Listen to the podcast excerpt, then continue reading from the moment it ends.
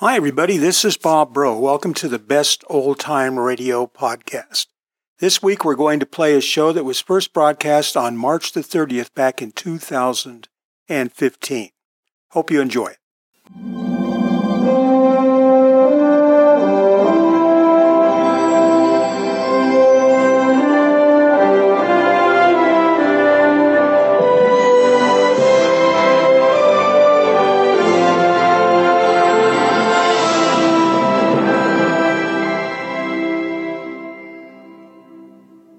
It's half past eight exactly, Mr. Dillon. I better get it out of the safe now.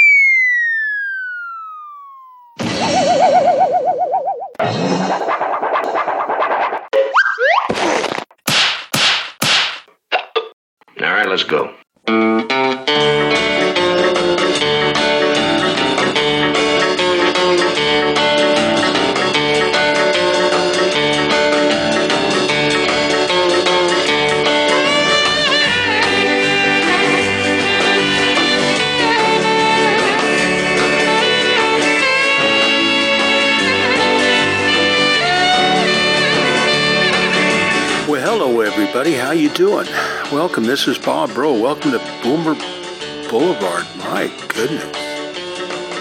Ooh, I, I usually record this on Friday night or Saturday, but I'm doing it on Sunday this week, and boy, you guys had quite a night last night, didn't you? Ooh, you're looking just a little, got a little headache there, do you? Yeah, looking a little under the weather.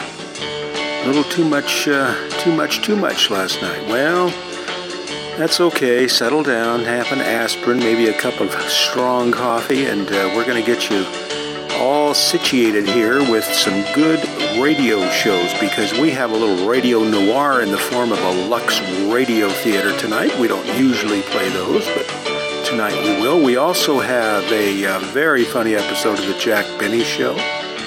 And we're going to finish things up on the streets of Dodge City, Kansas with an episode of Gunsmoke. So, a great lineup. Oh, you poor people. You, yeah, you, you just put your feet up, relax a little bit, okay? We're going to get started in just a minute.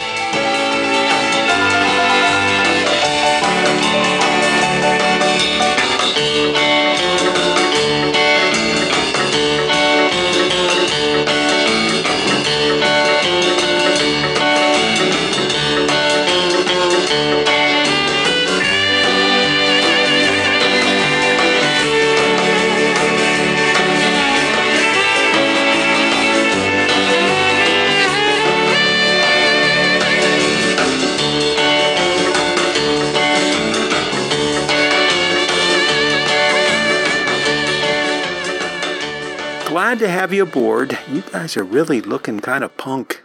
I, I, don't mean that as an insult, so I, I hope I can kind of cheer you up here over the next couple hours. What's that, Chester?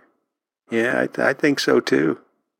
Yeah, well, Chester says uh, you guys need some Alka Seltzer. Maybe, maybe we can find an Alka Seltzer commercial there, Chester, and play it.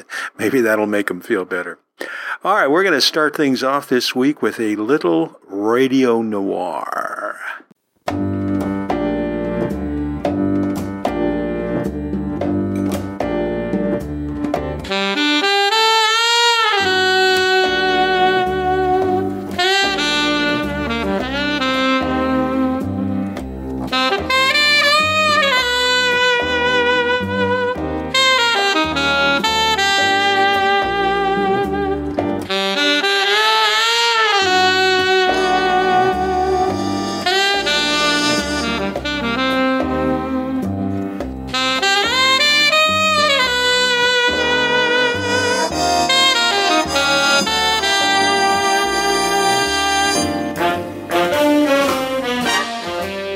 Week we're going to get started off with an episode of Lux Radio Theater, which we didn't, we just don't play very often. This one was originally broadcast back on the 24th of March in 1954. It's based on a film. It's a radio adaptation of a film that premiered in 1953 entitled A Blueprint for Murder. Now, the film was produced and directed, or not, it was written and directed by Andrew Stone, who was a very prolific Hollywood director and screenwriter. Had like 27, 30 credits to his name. But uh, none of the films that he either wrote or directed are real well known. Case in example is this one tonight, A Blueprint for Murder. The film originally starred Joseph Cotten, uh, Jean Peters, and Robert Merrill, but the um, radio adaptation we're going to listen to tonight is featuring Dan Dailey and Dorothy McGuire. It's a real clear recording. It's a pretty good story. I hope you enjoy it. So here we go. This is the Lux Radio Theater, as originally heard March 24th, 1954, A Blueprint for Murder. Lux presents Hollywood.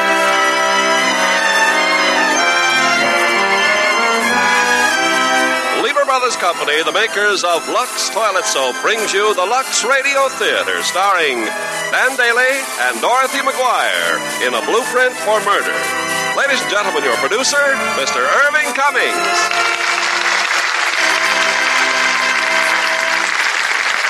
Greetings from Hollywood, ladies and gentlemen.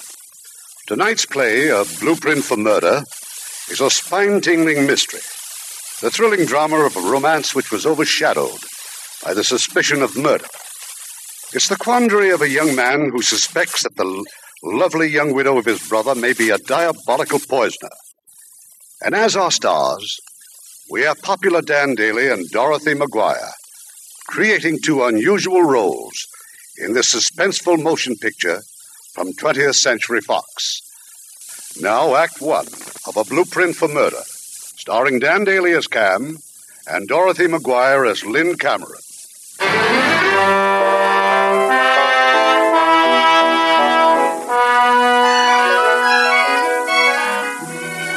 telegram was waiting for me in New Orleans. The telegram from Lynn. I took the next plane back and rushed to the hospital. Late that afternoon, the doctor was able to give us some real encouragement. And so I think our worries are over, Mr. Cameron. But she was a mighty sick little girl. You still don't know what was wrong. Not for sure. The tetany test was negative. Tetany? Those muscular spasms she was having are quite characteristic. Well, I'm sure she'll have quite a comfortable night. I understand you're the child's uncle, is that right? Yes, her father's dead, and my brother. I'm very attached to both children and their stepmother. Now, Mrs. Cameron's had quite an ordeal. Why not uh, take her home? We uh, will have a special nurse on duty, and if anything at all yes, comes I'll, up, I'll try and get her to leave now.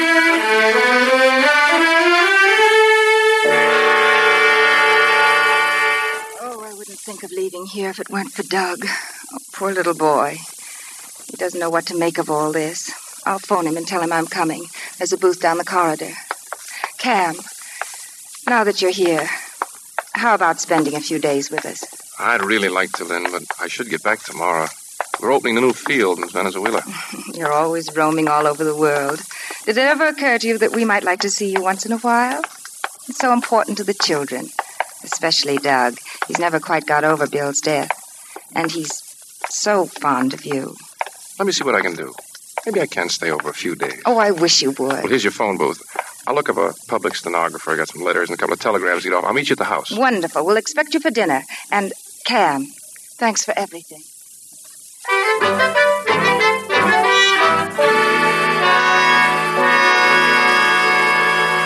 Gosh, Lynn, do I have to go to bed? Can't we play just one more game? It's way past your bedtime, Doug, and tomorrow's school. But Uncle Cam's only going to be here for a few days. And we're going to have fun for those few days, too. How about the ice show tomorrow? Oh, boy. Gee, I wish Polly could go, too. It was awful last night, Uncle Cam. The way she kept yelling, Don't touch my feet. Yes, uh, I know, but I think we should try and get that out of our minds, Doug. Dad was just like that when he died. Just like that? Well, I'm afraid Doug's letting his imagination run away with him. But he was. All stiff and funny, too. Just just the same as Polly. Is that right? Well, there was some similarity, I suppose. But the doctors all agreed that Bill had virus encephalitis. Anyway, there must be a lot of things with the same symptoms. Yes, I suppose so. Have you told Uncle Cam about your baseball team, Doug? Boy, have we got a team. I knocked two home runs last week. Uh, if we were up in Boston, Slugger, we could see the Red Sox play.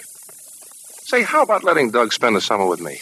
Oh, please, Lynn, please. Well, why not? Sounds wonderful. Oh, boy. Uh, let's see. I've still got the sailboat out in the Cape.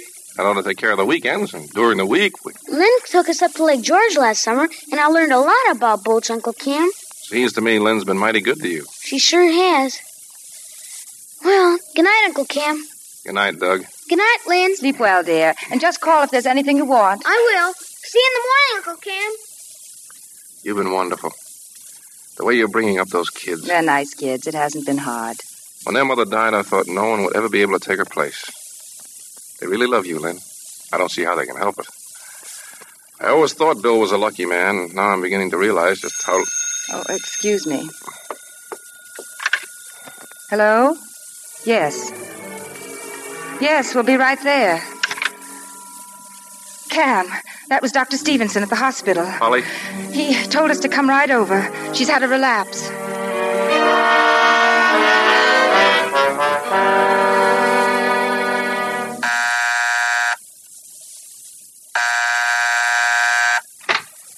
Cam. Well, well, when did you hit town? Hello, Fred. Well, come in. Hey, Maggie, look who's here. Oh, this is wonderful. We haven't seen you in ages. Had your breakfast? Fred, uh, I've got bad news. I wouldn't be here at this hour except it's Polly, Fred. Polly's dead. Dead? Cam? Well, of all the wonderful surprises. Take it easy, honey. Some terrible news. Little Polly Cameron. She's dead. She's what? I just can't believe it. Accident? No, no. She took sick. When, Cam? When? Early this morning at the hospital. Oh, what a tragedy. And Lynn and poor little Doug, how's he taking it? Well, they're both under sedatives. And Your breakfast, please go ahead. You'll have some coffee anyway. I'll get another cup. I have no right to barge in like this, and I should have phoned you first. That's a fine way to talk to an old friend. Fred, you're still handling the estate, aren't you? Yes, yes, of course. Cam, what was wrong with Polly? Well, the doctors seemed rather uncertain. He doesn't know? Sometimes it's hard to tell, I suppose, but there's one thing about it that bothers me. Well? Apparently, Polly had the same sort of convulsions that Bill had before he died. Cam, are you sure of that? I'm not sure of anything. I, I only know that Polly kept screaming, Don't touch my feet. That's that's very curious. I don't see anything curious about it at all. It's, it's just that I'm afraid there might be something hereditary in all this, and that it could hit Doug, too. Cam, you weren't here when Bill died, were you? No. Well, what did the doctors tell you he died from? Virus encephalitis. It's sort of a sleeping sickness. Yet in Polly's case, they don't know? Somehow back in my mind, that don't touch my feet rings a bell. Maggie, please. She still writes for those pulp magazines. You know what an imagination she has. This has nothing to do with imagination. This was research I did at a medical library a couple of years ago. I had an idea for a story, and That's what I thought. A story. Well, maybe you're right. Forget it. Well, if there's something on your mind, say it. Well, I was looking up a murder case. The victim also had convulsions and kept screaming, Don't touch my hand. So? He died of strychnine poisoning. Oh, Maggie, for heaven's sake, how can you even suggest such a thing? I only mean there's a, well, a similarity. You know nothing about what's happened. Nothing. Maggie, don't you think the doctors would have recognized strychnine? Well, I don't know. They didn't in the case I looked up, and they apparently don't know what killed Polly. Let's see what the encyclopedia says about convulsions. Why do you always have to dramatize everything? You're really going off the deep end, Maggie. Well, look it up if you want to. She sees a man take a pocket knife to sharpen a pencil, and right away she starts building up a murder case. Well, don't both of you jump on me. I only mentioned it as something that should be looked into. Anyway, here it is in the encyclopedia. Let me see it. Well, they, they list eight causes. Tetanus. Only tetanus would have required a cut. Obviously, it wasn't rabies. Epilepsy? There's no history of it in the family. With all these others, like a brain tumor, there would have been earlier indications. All except one. Well, Read it. poisons, especially the alkaloids such as strychnine. That doesn't prove anything. No, of course not. Uh, I'd like to use your phone. I'd like to call Dr. Stevenson.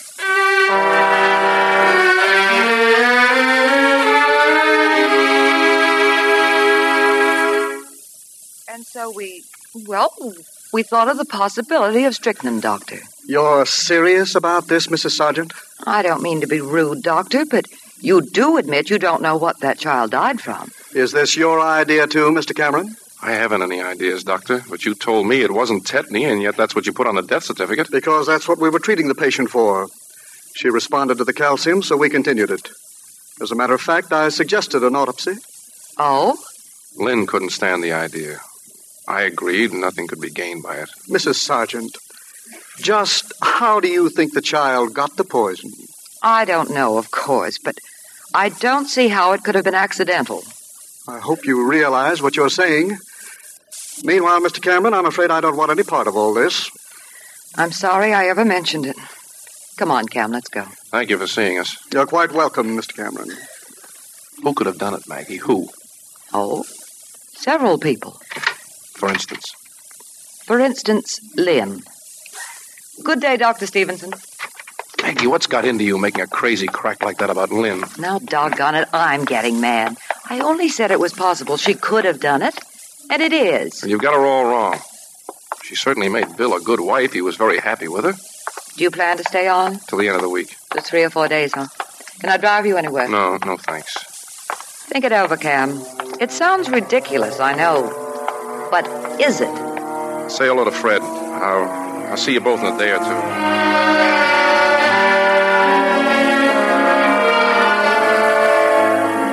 I was with Lynn most of the next few days. More and more, I realized what a wonderful person she was. Her warmth and affection for Doug helped so much to soften the blow of his sister's death. Never did Maggie's suspicions seem more fantastic than now. Must you really leave tomorrow, Cam? I've stretched it as long as I could, Lynn, but I'll be back as soon as I can. You can rely on that. I don't know what I would have done without. Yes, Anna. It's the phone, ma'am, for Mr. Cameron. It's Mr. Sargent. Tell him I'll call him back later, Anna. No, no, no. Go on. I'll run upstairs and see if Doug's asleep. I'll take it in the study, Anna. Yes, sir. Em, I just wanted to know if you're still leaving in the morning. Yes, of course. Why? Well, I. I hesitate to talk about it on the phone. It's about your brother Bill's estate. Well, Under the terms of his will, Lynn shares in trust. She receives only the interest unless. well, unless what? Now, I don't want you to think we're jumping at conclusions, Cam. We're not. It's just that I'm. Unless what? Unless both children were to die. Both Polly and Doug. Fred, what the devil are you trying to say? Well, it could provide a motive. I'm amazed at you. I know how all this must sound, Cam, but I think you ought to stay over another day so we can talk it over. All right. All right, I'll see you in the morning.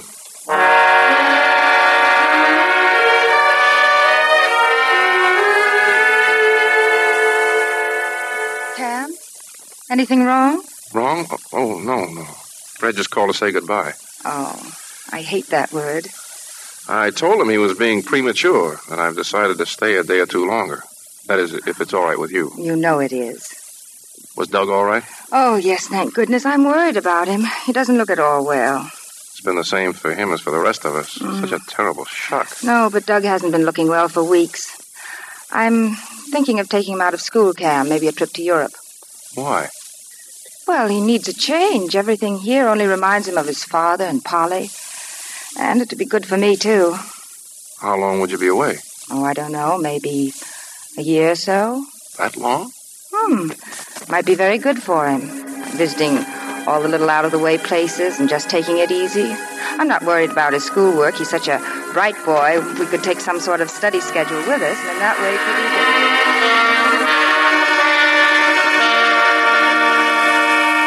There's no point in getting excited about it, Cam. We're just talking about it among ourselves. But I can't close my eyes to the fact that Lynn did have a motive. I don't care how it adds up. You'll never convince me that Lynn is capable of murder. Bill left a lot of money, Cam. Almost a million dollars. And now you tell us she's thinking of taking Doug abroad. Yes, to those out of the way places in Europe. Well, what do you want me to do? Be objective, that's all. Cam, I've gone through every book on poison cases I can find. There have been plenty of women who were poison murderers. Stop it, Maggie. Please. Madeline Smith, Florence Maybrick, Lydia Trueblood, dozens of others. Many of them were young, beautiful, intelligent, and cultured. You still refuse to answer a very simple question. If it was strychnine that killed Polly, why didn't the doctors recognize it? Because they weren't looking for it. Here's the dope on lots of famous poison cases. Not in one instance did a doctor call the turn based on medical diagnosis. You just can't dismiss it as impossible, that's all. At least I can't. And here's something else you might look over. This happened in Philadelphia. More than a hundred people killed by arsenic before even one of the cases was suspected. Yet that's the only case reported in Philadelphia in the last 20 years. All right. How do they account for it? Because there are so many diseases, apparently, that simulate poison symptoms. And the idea of murder seems so utterly incredible to the doctors that it doesn't even enter their minds. Don't think I'm sold on this theory, Cam, because I'm not. Too many things don't make sense. If Lynn were guilty, for example, she'd have had Polly's body cremated. Lynn did want Polly cremated. I talked her out of it. Bill wouldn't have wanted it. I see. I, I, I didn't know. Then Polly could have been poisoned. Cam, we we just can't dismiss this lightly. Well, I can and I will. And if Doug should also die, Cam, then what? Doug? Would you ever be able to forgive yourself? You're a lawyer. What do you suggest? I'm afraid there's only one thing to do. Talk to the police. Get a court order for an autopsy. All right. Let's get it over with.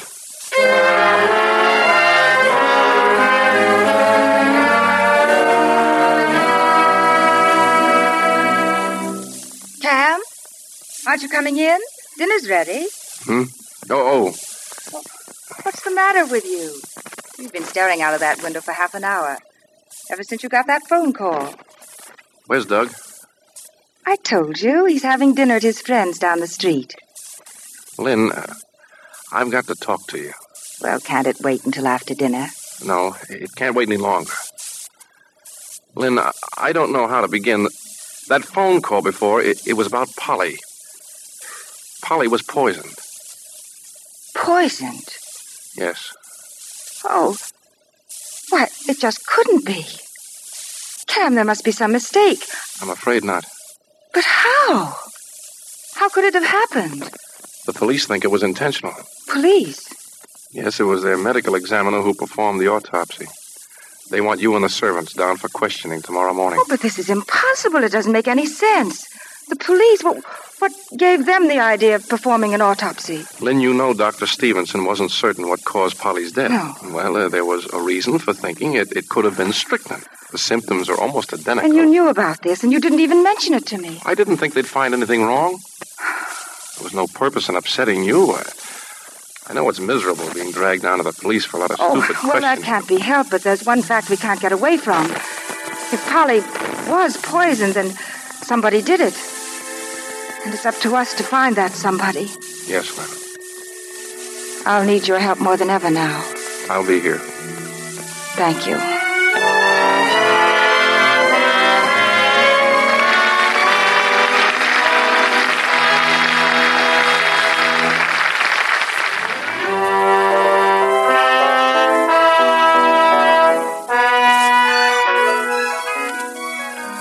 Lynn was questioned the following morning at police headquarters. Lieutenant Cole seemed almost apologetic. He dismissed her in a matter of moments. Then he brought Fred and me to Captain Pringle's office. Well, Lieutenant, where's Mrs. Cameron? I just let her go, Captain. She was very cooperative, but I'm afraid we didn't learn very much. Nothing from the servants either. They're all very loyal to her. What'd she have to say about them? Nothing but the best.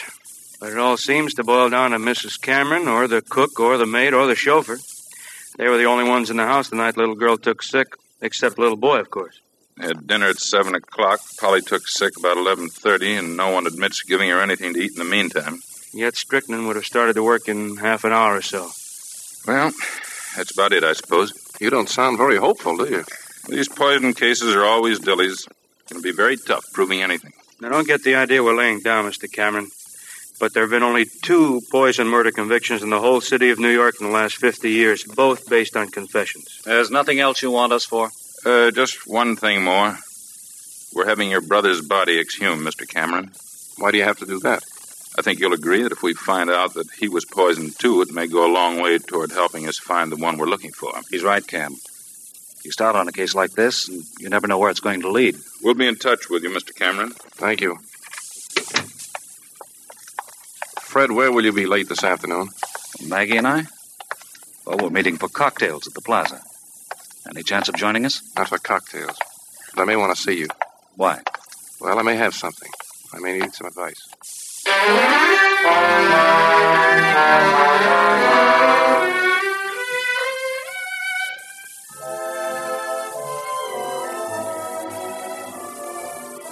Cam, Cam, over here. Hello, Maggie. Well, I've just come from the library. Oh, no, not you, too. I went through all those books on toxicology.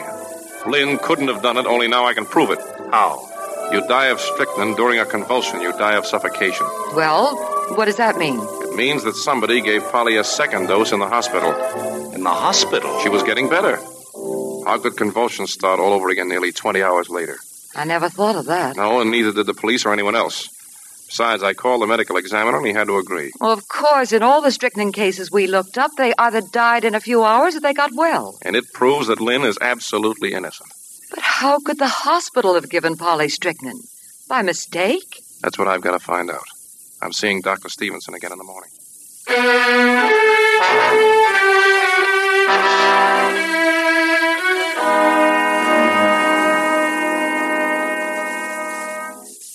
It is, Mr. Cameron. The patient's chart. The only medicines administered were all quite routine. They were supplied by our hospital pharmacy downstairs. What medicines? What was Polly given the night she died? Mm, at 10 o'clock, she was given calcium chloride pepsin in capsule form. We'd been giving her other calcium preparations, but she'd complained of the disagreeable chalky taste. So at uh, at 6:30, I switched to these. She was given a second capsule at 10:30. Well, no ill effects indicated. She took the third capsule at half past 11. Half an hour later, the convulsion started. Could the strychnine have been in that last capsule? Well, it's possible, of course, but I'd like to remind you it came directly from the hospital pharmacy. Well, I'm scheduled for surgery. I'd like to check with you later if I may. Thanks. I appreciate your help. Frankly, though, I uh, I don't know what more I can add.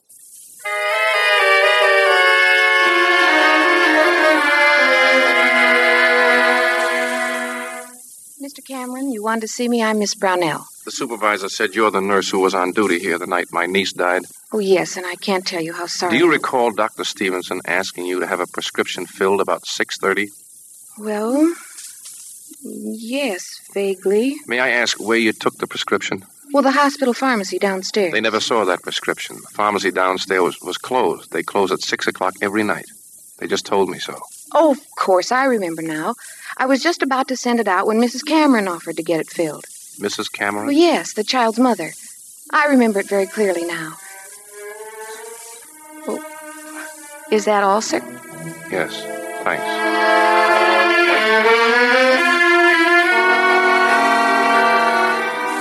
But that wasn't all. In the morning, the police sent for the nurse. She reported to Captain Pringle's office. Now tell us, Miss Brownell, how did you happen to ask Mrs. Cameron to get the medicine? Why, I didn't ask her. The hospital pharmacy was closed, and she offered to get the prescription filled herself. Who delivered it to the hospital? Well, she brought it back. What time was that? Oh, I imagine about 7.30. The capsules were in a bottle? Yes. The bottle was sealed? No. No, it was just an ordinary bottle cap. Then it would have been possible for someone to have tampered with the capsules without you knowing about it, huh? Well, yes, I suppose so. That'll be all, Miss Brownell. Thank you very much for coming here. Not at all. Goodbye. Who's next? Uh, Miss Cameron's chauffeur, a fellow named Wheeler. Okay, bring him in. Now then, Wheeler, you say Mrs. Cameron left the hospital just after 6.30 and you drove her to that drugstore. Yes, sir. What time did you return to the hospital? Oh, about half past seven. Uh, a little earlier, maybe. How long did it take to get it filled? Mm, ten minutes, maybe. Then you should have been back at the hospital long before 7.30. Well, on our way back, Mrs. Cameron stopped off at her apartment. Oh? Why? Hmm, She didn't say. How long was she there? Not very long. A few minutes. You remember if she had the bottle with her when she went up to her apartment? Well, she, uh, well, she must have. Uh, she put it in her purse. You're positive? Yes, sir. That's all, Willie. You can leave now. Thanks. Yes. Well, you've seen the nurse, the chauffeur, the cook, and the maid. Only where are we? Who's waiting in your office? Uh, Mrs. Cameron, brother-in-law, that lawyer, Sargent, and Sargent's wife. Okay, we'll talk to Mrs. Cameron. Um, We'd better have a stenographer in here. Ah, that sounds encouraging. I can dream, can't I? Please sit down, Mrs. Cameron. Oh, uh, you don't mind if the stenographer takes some notes? No, not at all, Lieutenant. I want to cooperate fully. Well, first of all, Mrs. Cameron, the nurse at the hospital tells us you offered to get that prescription filled. That's right, I did. But instead of returning to the hospital, you went home. Yes, Why'd you go there, Mrs. Cameron? to pick up some things for Polly. What things? Um, comb, brush, toothpaste, things like that.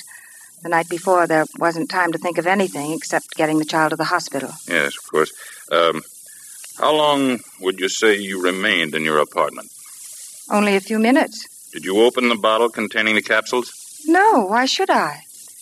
Then you had the chauffeur drive you back to the hospital where you handed the medicine to the nurse. Is that right? Exactly. You admit handing the medicine to the nurse. Admit, that's a strange word. You realize, Mrs. Cameron, that the fatal dose was definitely administered at the hospital. That's been proved. So I understand. Well, our next step is to find out who was responsible. You and Mr. Cameron were the only visitors? That's right. You and the hospital attendants were always present while Mr. Cameron was there. I know. So that rules him out. And there was always someone present while I was there. Nevertheless, the poison was somehow slipped into the calcium capsule, and all the medicine came directly from the hospital pharmacy except the bottle you gave the nurse. Now, this bottle was in your possession when you stopped off at your apartment. This gave you the opportunity to put the poison into the capsules. What's more, Mrs. Cameron, you're the one person with a motive. I'm sure you must realize what you're saying. Yes, yes, I do. The death of the two children would make you a very wealthy woman. You wanted the child cremated. You opposed an autopsy, though there was doubt as to the cause of the child's death, and Dr. Stevenson requested it. You think I did this thing? That I killed Polly? It's beginning to look that way, Mrs. Cameron. I love that child as if she were my own. I couldn't have done it. I couldn't. I couldn't. Well, that'll be all for now, Mrs. Cameron. If you'll just wait in the other room, please. I- I'd like to speak with my brother in law. That's where you'll find him. I'd like to speak with him alone. Very well, Mrs. Cameron. Just come with me.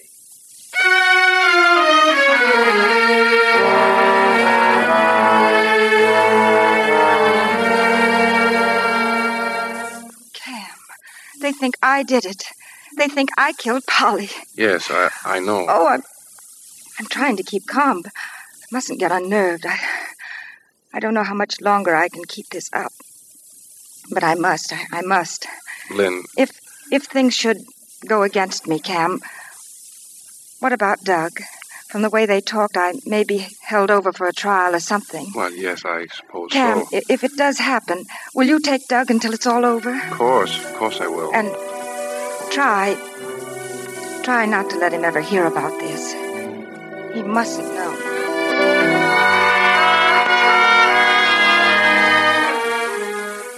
But that day when I left police headquarters, I left with Lynn.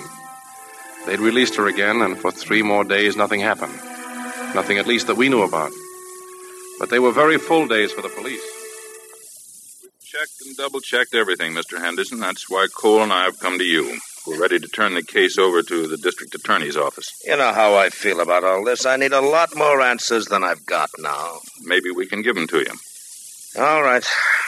What about the other pills in that bottle? There were a dozen capsules altogether. The child was given three. She had no reaction from the first two. Third was it, strychnine. I'm talking about the other nine. Negative. Exactly. You've drawn nothing but blanks. Where would she have got the poison? In a drugstore? Not if she's half as smart as you think she is. What about the apartment? Well, insecticides, we've gone through it twice with experts. Same with everything in the medicine cabinets. No trace of strychnine or any other poison. Yeah. And this is the case you want us to bring before a judge and jury? huh? Yes, sir, because we know she did it. She must have done it. All right, leave everything here, all the reports. And keep digging. I can't take it to trial unless we get more evidence. Okay, okay, we'll keep trying. Nothing happened. Nothing at all. At the end of the following week, I went to the district attorney's office. I've told you a dozen times, Mr. Cameron, if we bring this woman up for preliminary examination, I'm absolutely certain no judge will hold her over for trial. Not on this evidence. You believe she's guilty, don't you? Well, what if I do? Captain Pringle does too, so does Cole. She's planning to take my nephew to Europe. Six months, a year, even five years from now, he'll suddenly die in some obscure place. You could be right, Mr. Henderson, and then by the time we hear about it, the body will have been cremated. That's all quite possible, Pringle, but it's supposition, not evidence. If there's no chance of winning the case, there's no sense bringing it into court. You mean you base your reputation on winning cases, not on losing them, so you play only the sure bets? He meant nothing of the kind. But if we don't come up with some new evidence, we're dead. So is the boy. The boy's life is in your hands. I don't appreciate your putting it quite that way. There's no other way to put it. I think there is. I think that we. Hello, this is Henderson. Yeah, go ahead. Yeah, okay, thank you. Now, that was the medical examiner. There is no evidence of poison in connection with your brother's death. That at least would have been some help to us. That still doesn't alter the need of protecting my nephew. All right, Cameron. I don't like this, but under the circumstances, I suppose I have to. Pringle. Yes, sir. Get out a warrant for the arrest of Mrs. Lynn Cameron.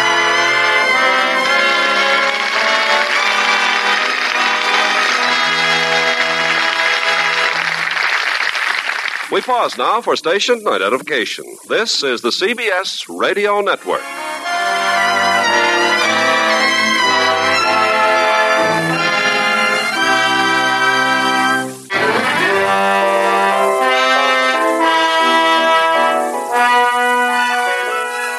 Lynn agreed it would be better for Doug if he stayed with me until it was over. The boy and I moved in with Fred and Maggie Sargent. Then came the hearing. We got exactly nowhere. All the judge did was echo what the district attorney had been saying right along. The state has failed to offer any tangible proof that Mrs. Cameron put strychnine in a calcium capsule. Undeniably, Mrs. Cameron had a possible motive for such a crime, but as the defense pointed out, she's not the only one. Mr. Whitney Cameron, her brother in law, also stood to inherit the fortune should both the children and Mrs. Cameron die. Mrs. Cameron is a woman of high repute. Witnesses have testified that she was an affectionate and indulgent mother to both her foster children. I find that the state has failed to establish probable cause, and I hereby order the defendant discharged forthwith.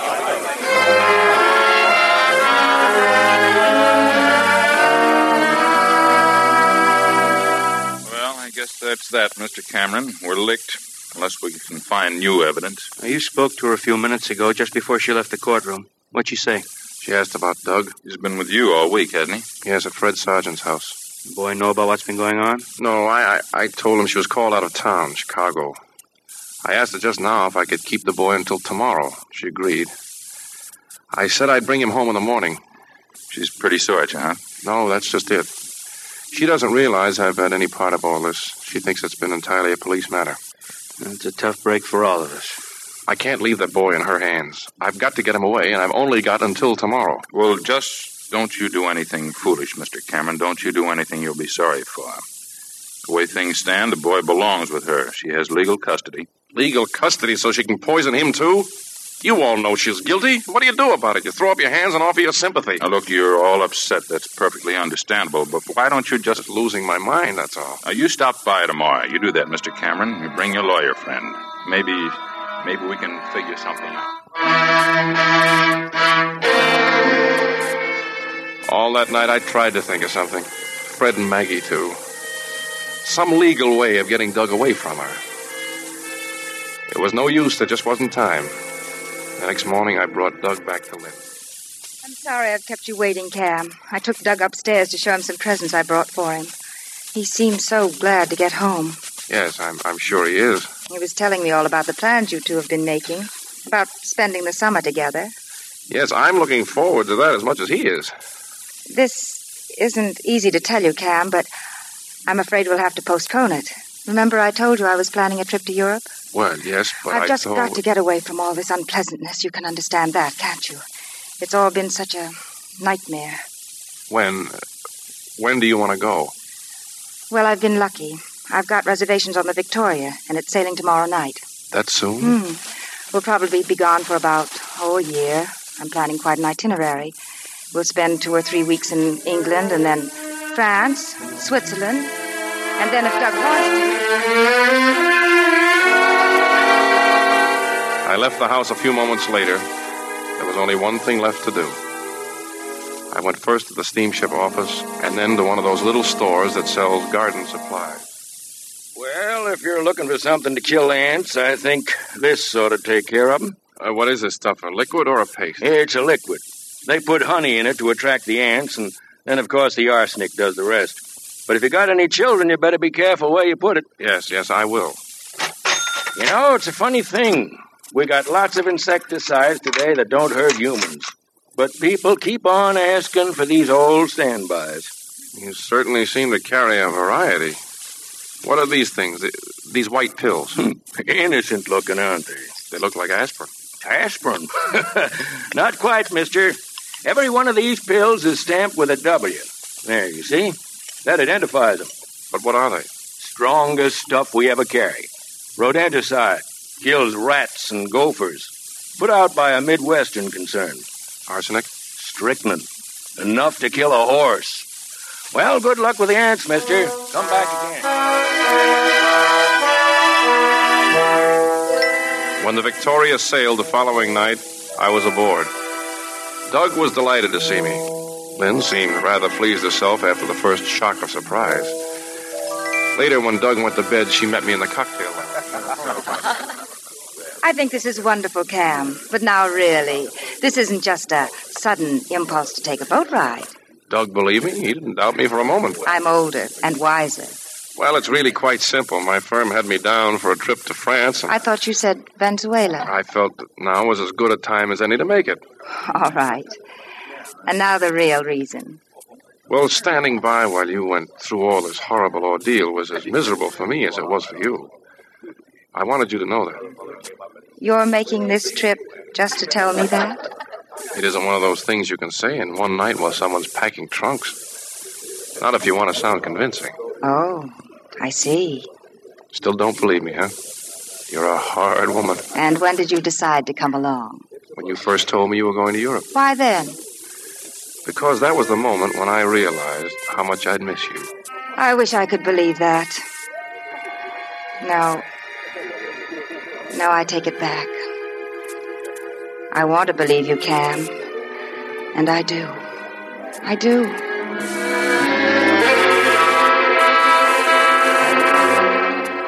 My plan couldn't have been working more smoothly.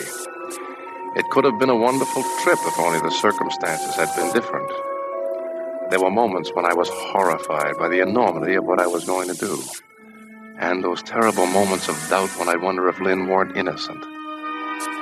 But at the bottom of everything was the overwhelming fact that Polly had been murdered. It was our last night at sea. My time had finally run out. Where's Lynn, Uncle Cam? She's waiting for me out on deck, Doug. I told her I wanted to come down and say goodnight to you. There's a big dance in the ballroom, huh?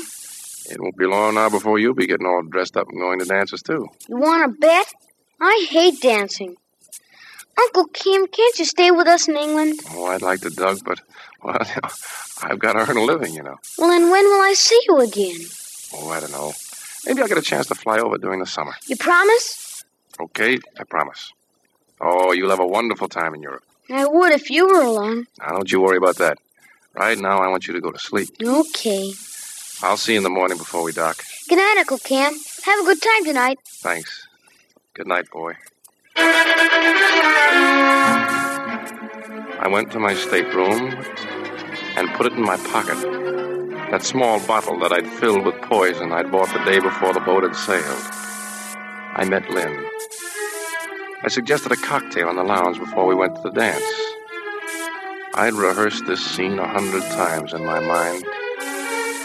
Now my mind was numb. The idea of taking the life of a human being was like a hideous dream. Bacardi cocktails. Remember, Cam? Remember? Oh, of course you wouldn't. It was just that you and I first met at a cocktail party, and they served Bacardis. But I do remember that the party was for you and Bill, mm-hmm. just before you two got married. Mm-hmm. I wish I'd met you first. I thought you were the most beautiful woman I'd ever seen. Why, I can. Hey, be careful. What? Oh, no.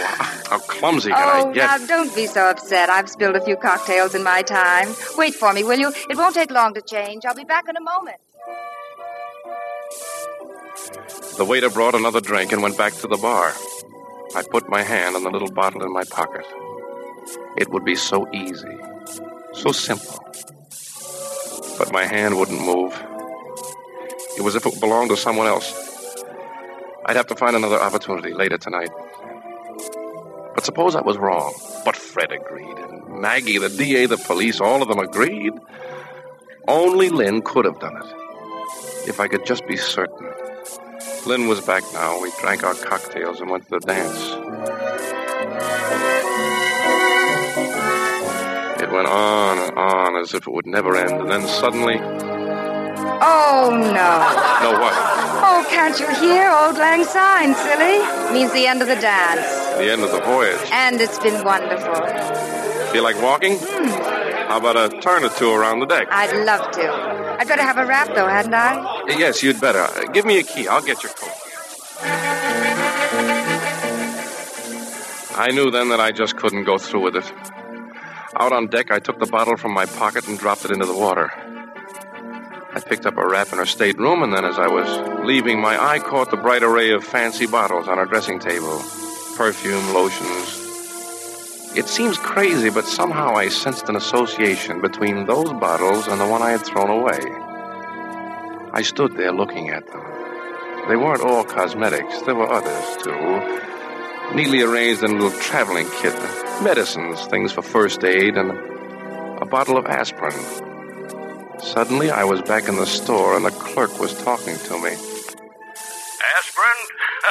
Not quite, mister. Strongest stuff we carry. Enough to kill a horse. I opened the bottle and dumped out the pills. They were all aspirin. All except three. Three pills, just a little different from any of the others. And stamped with a W.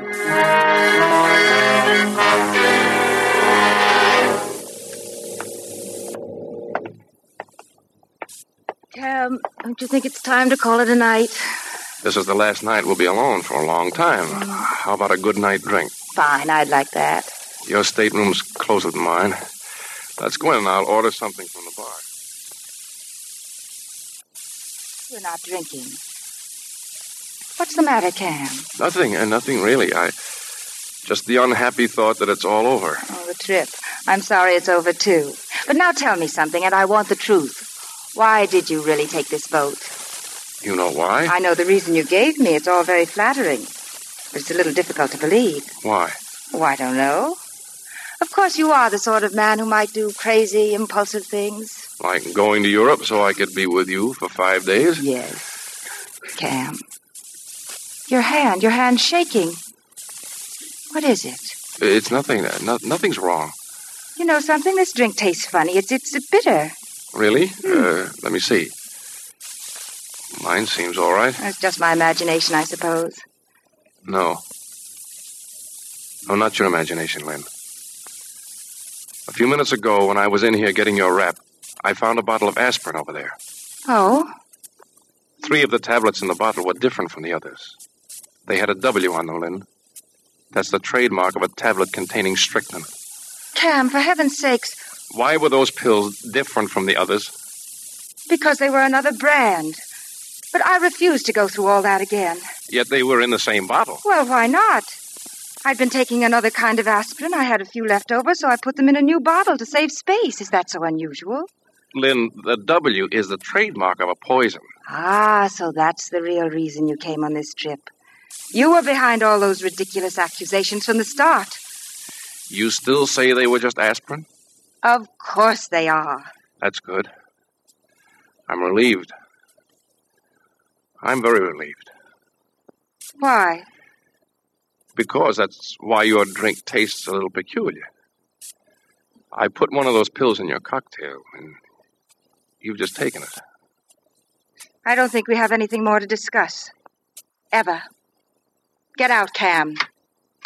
Just a moment, please. Who are you? My name's Connolly, Mrs. Cameron. I'm ship's detective. Uh, Mr. Cameron sent for me as a witness. You've been listening to us Yeah. as a witness. So that's what you've been expecting. An hysterical admission that the pill contains strychnine. You never give up, do you, Cam? Well, I'm sorry to disappoint you. The, the tablet was harmless. Mr. Cameron, Seems you've made a very unfortunate mistake. If you'll excuse me, I'd like to leave. This sort of thing's getting to be a habit with him, Mr. Conley. Conley, wait a minute. Look at your watch, Lynn.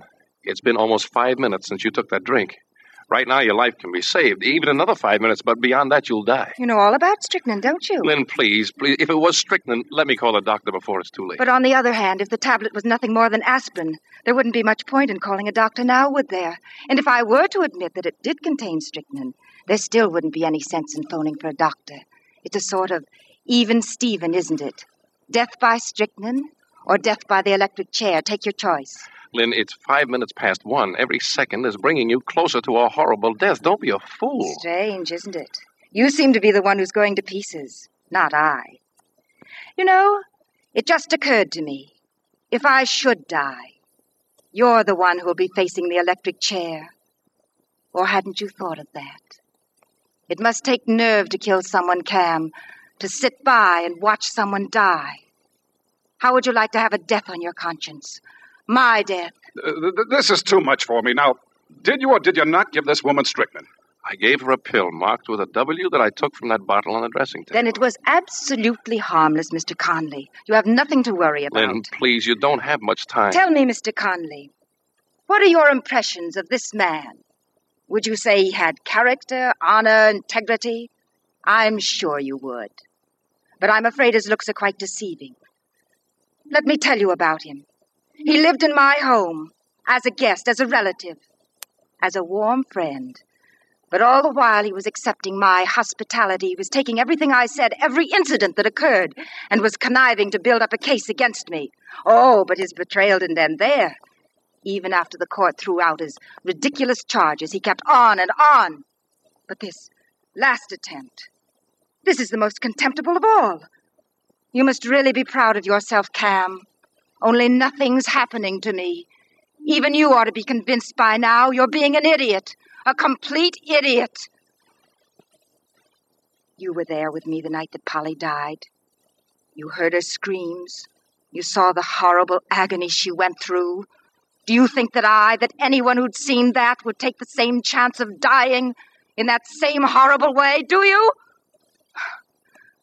Well, I've been an even bigger fool than you. You took me in completely. I was even falling in love with you. All right now, get out. Get out or I'll call the purser. I assure you that Mr. Cameron will leave at once. This is the most outrageous thing I've ever witnessed. You realize, Cameron, I'll have to make a full report of all this. Go ahead. Make your report.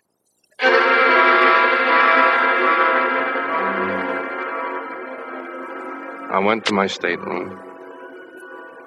I must have been sane. Blindly insane. How could I have been so wrong? Apparently, Polly's death was due to one of those impossible accidents that couldn't happen but did. A million to one shot. A mistake by a careless clerk in a drugstore. I was horror stricken at the thought that it was only by the merest chance that I hadn't murdered her. What a mess.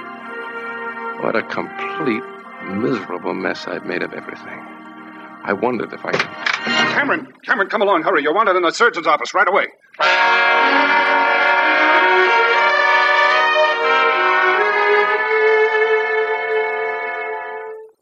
Mr. Cameron, I'm Dr. Wells. Mrs. Cameron is inside. Another few moments, and it would have been too late. She phoned Dr. Wells as soon as we left. Uh, doctor, she she live? Yes, Mr. Cameron. She'll live.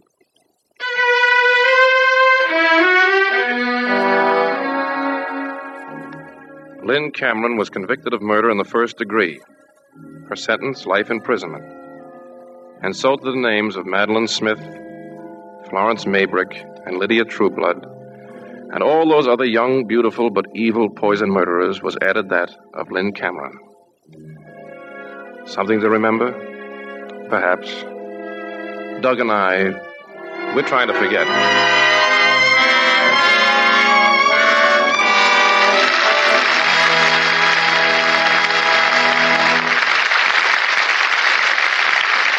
Now, here's Mr. Cummings with our stars. Please step forward, Dan Dailey and Dorothy McGuire.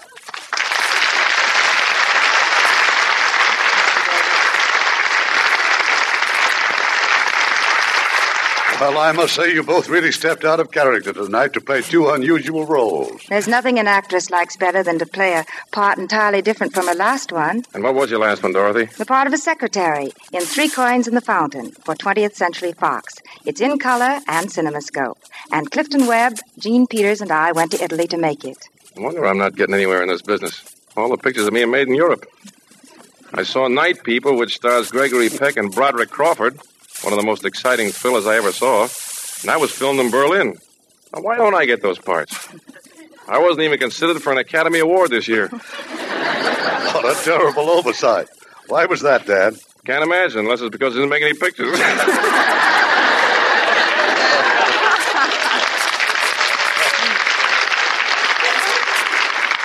Well, I'll tell you what you do.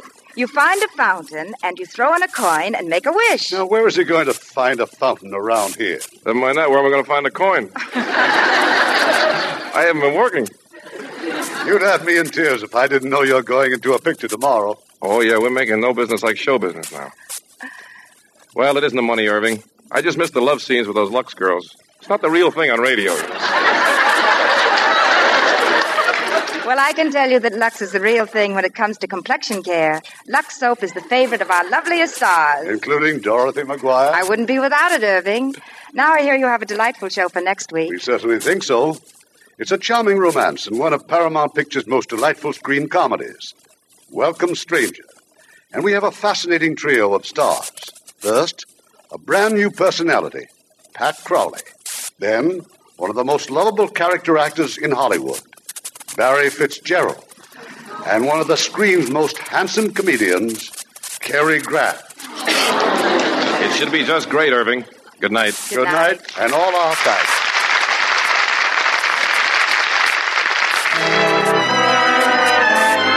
Lever Brothers Company, makers of Lux Toilet Soap and Lux Liquid Detergent, invite you to be with us again next Monday evening when the Lux Radio Theater presents Welcome Stranger, starring Cary Grant, Barry Fitzgerald, and Pat Crowley. This is Irving Cummings saying good night to you from Hollywood.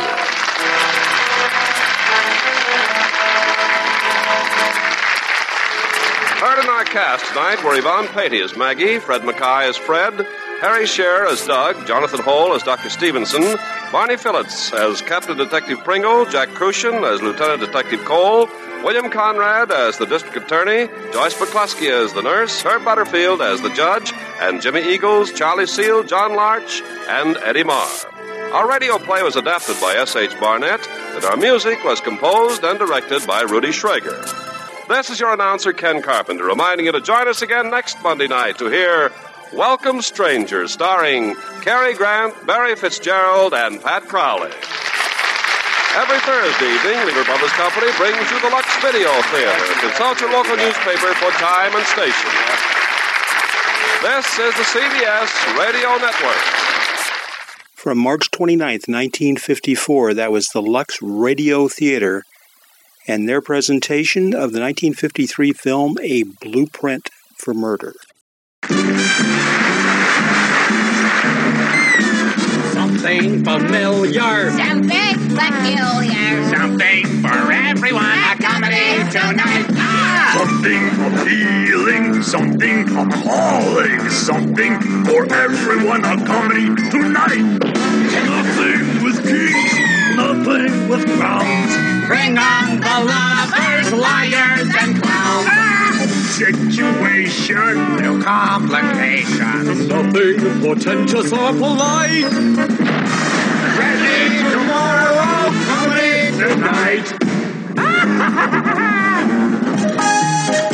Well, are you ready to laugh out loud?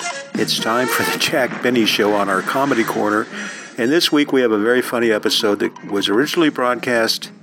Uh, well, actually, this was one of the rebroadcasts after he went to television. They spent a couple of years uh, playing some of the uh, better shows uh, from the radio archives. The recording we have of this was made on January of 1954, January 17th, 1954, and it's very funny. Uh, the name of it is Jack Gets a Traffic Ticket, and here it comes. The Jack Benny Program.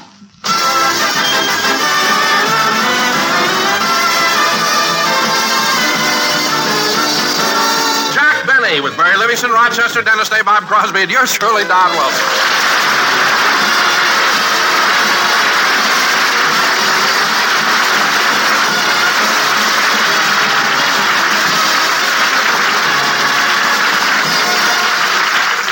Ladies and gentlemen, tonight I'd like to take you back to last Wednesday. After rehearsal, Bob Crosby, Dennis, and Jack dropped in at the corner drugstore for a bite to eat. Hey, fellas, our regular table over there is empty. Yeah, come on, Dennis. Okay. Well, I'll get the waitress and we'll order. Oh, miss, miss, What do you want, Mac?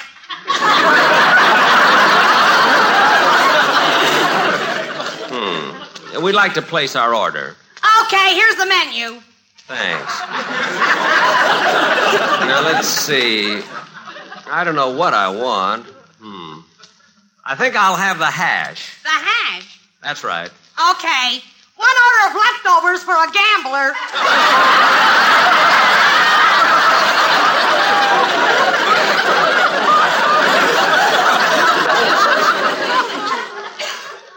Never mind, waitress. Cancel the order. Throw it back in the pail.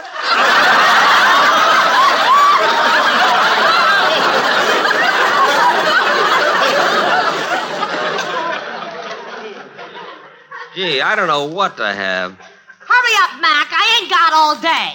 Now, don't rush me. What kind of a looking table is this, anyway? There's a half lit cigarette in the ashtray, there are fingerprints all over the plate, and there's lipstick on my water glass. What are you, a customer or Boston Blackie? Now, look, I don't want any of your sarcasm. Just bring me a ham sandwich and a cup of coffee. Okay. Say, I'll have the same and a glass of orange juice, and uh, make sure that it's Minute Maid. Why does it have to be Minute Maid orange juice? Well, I'm helping out a relative who's not doing too well. Well, what do you know? All right, Dennis, what are you going to have? Well, let's see. Uh, I'll have the chopped liver, the matzo ball soup, and the gefilte fish. Okay. One Pat O'Brien special. Dennis, what are you going to have to drink? Oh, I'll have a Charlton malt milk with uh, five eggs in it. Five? Dennis, how come you want so many eggs? I know a hen that's not doing too well.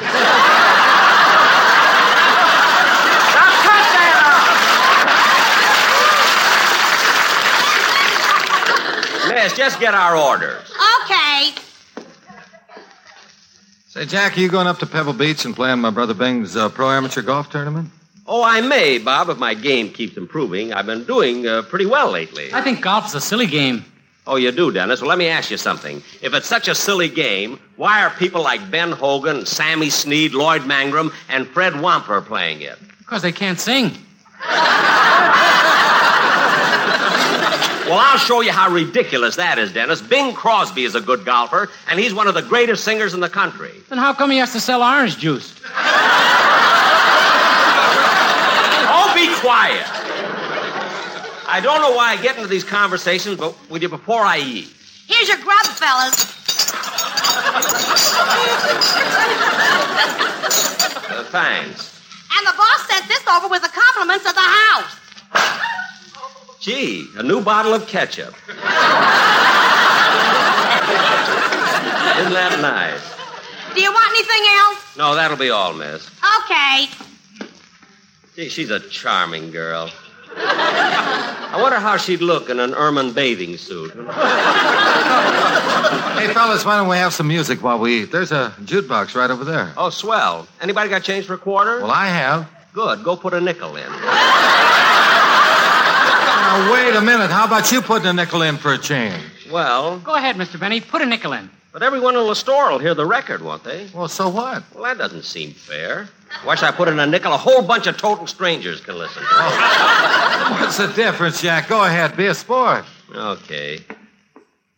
Let's see. Here, here's the Bell Sisters' latest record. See, there are two of them. Wait a minute. Here's one by the Ink Spots. That's a trio. Boy, look at this. The Fred Waring Choir. Now, there's a buy.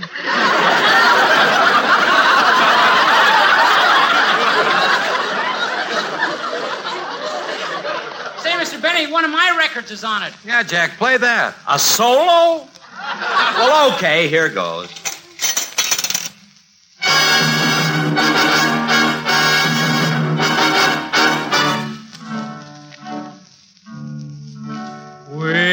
Were waltzing together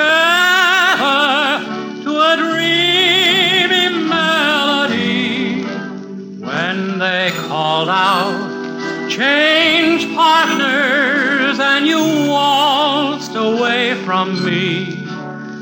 Now my arms feel so empty as I gaze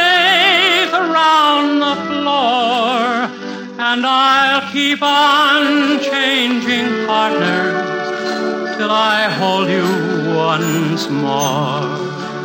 Though we danced for one moment, and too soon we had to part in that wonderful moment. Something happened to my heart. So I'll keep changing partners till you're in my arms, and then, oh my darling, I will never change partners again.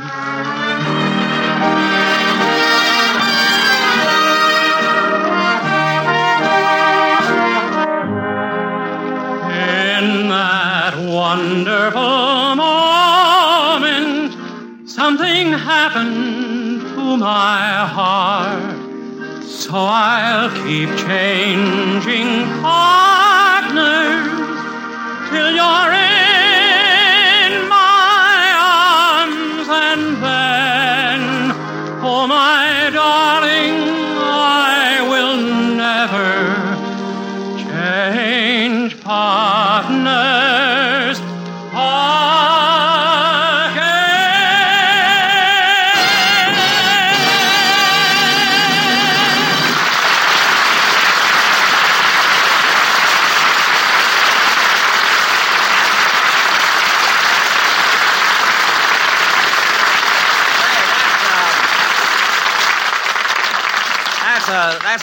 a swell Dennis. You'll have to do it on the show sometime. Yeah. Well, let's get out of here, huh? Okay. H- Who gets the check this time? It's your turn. Oh yes, Miss. Miss, I'll take the check. Here you are. Hmm. Well, pick it up. It ain't radioactive.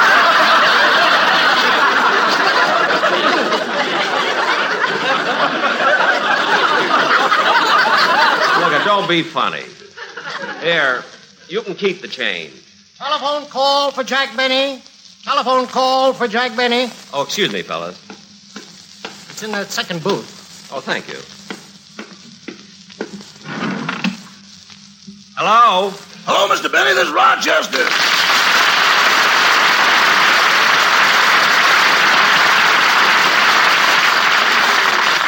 Rochester, how'd you know I was here at the drugstore? I called CBS. They told me you were out to lunch, and I had a hunch it wasn't Romanoff. Well, what'd you call me for, Rochester? I thought I'd better. You had a phone call from Mr. Liberace. Oh, yes, he's going to be a guest on my television program. Uh, what did Liberace want? Well, he said he knew it was highly irregular, and he doesn't want all his salary in advance, but would you be able to give him a $100 of it immediately? A hundred dollars? I guess so, if it's urgent. What does he need the money for? Toothpaste.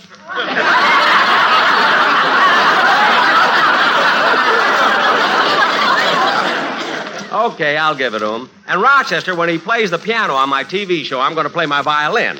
So you better get it ready. I did, boss. I took it out of the case, and one of the strings is broken. Well, I have to pass the music store, so I'll pick up the string myself.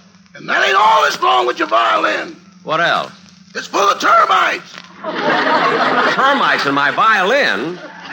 That's awful. How can I get rid of them? Play it! Play it!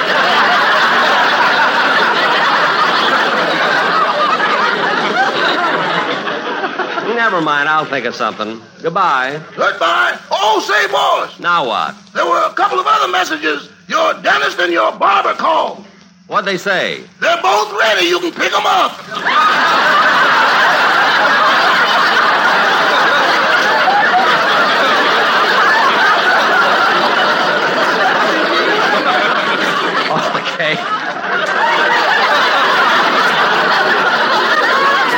See you when I get home. Goodbye. Goodbye.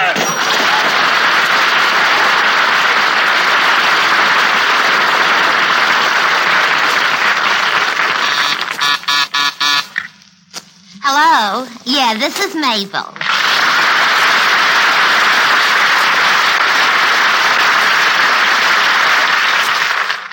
Oh, hello, Gertrude. How are you? You'll never guess what. Mr. Benny took me out last night, and we drove up to the top of Mulholland Drive. And what happened? Mr. Benny tells me we're out of gas. Yeah, I've heard that line before, too. But when he tells you he's out of gas, he's out of gas. I had to walk clear down to Sunset Boulevard to get a gallon.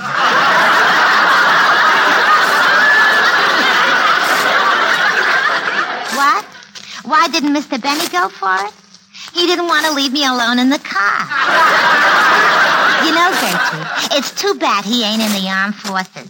I'd tell him to take a USAFI course on business management so he'd know how to improve relations between employer and employee.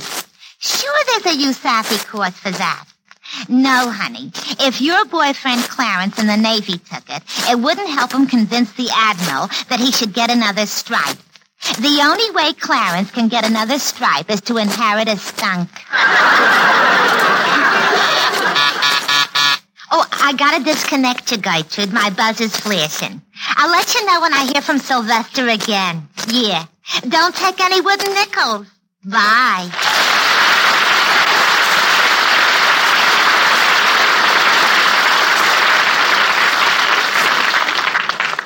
Yeah, I'm sorry it took so long, fellas.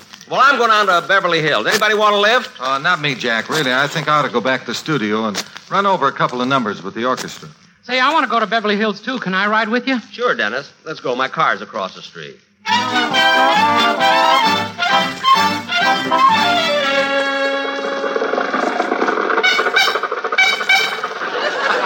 It's a little cool out today, isn't it, Dennis? Yeah.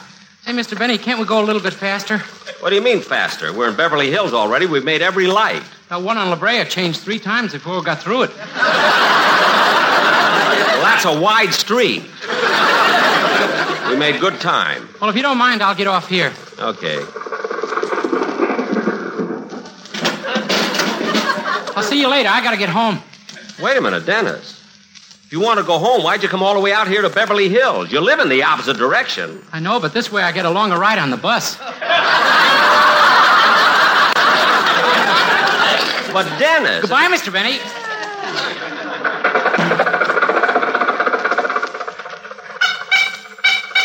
I, I can't understand Dennis. That kid drives me nuts. Maybe I ought to hire a singer who's a little more sensible. Then, if he had more sense, he'd want more money. That would drive me nuts, too. Yeah, I'm better off the way I am. Well, there's the music store. Oh, oh, oh, here's a parking plate.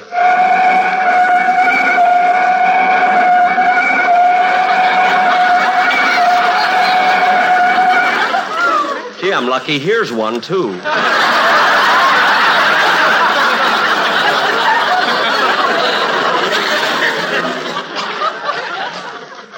Yeah, I wonder if I can get in that space there.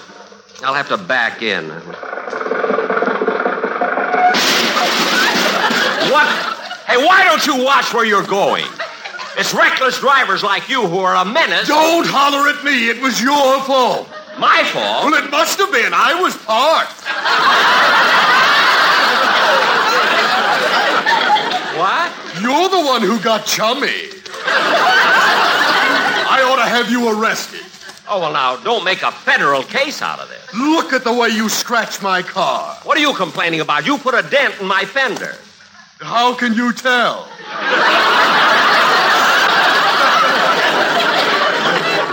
Oh, a smart aleck, eh? Well, for your information, I've never had an accident. I've been driving this car for 25 years. You bought it secondhand, huh?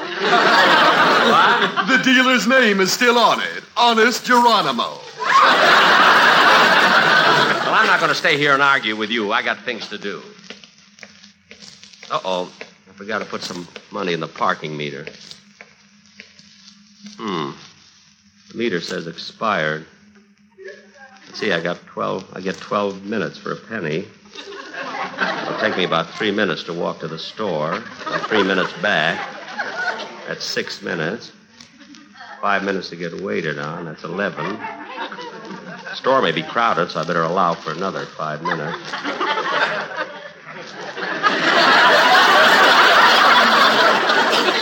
That'll be 16 minutes.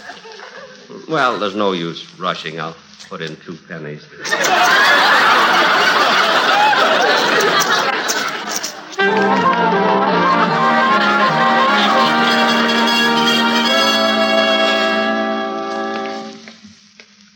Well, I got my violin string. I'm sure glad it was the A string that broke. I'm always so embarrassed when I have to go into a store and ask for a G string.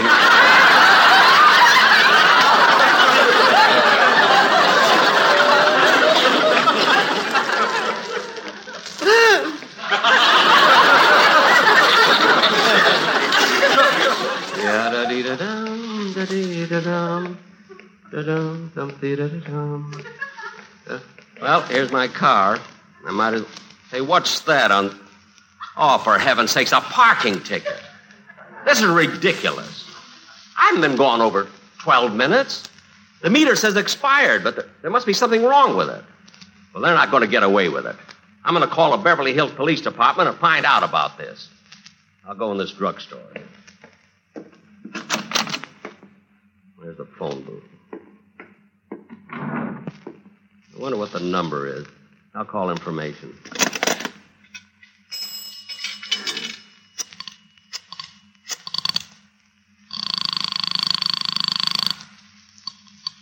Information. Say, miss, I want the number of the police department. The Los Angeles Police Department of Michigan 5211. No, no, miss, I want the Beverly Hills Police Department. I'm sorry, that's an unlisted number.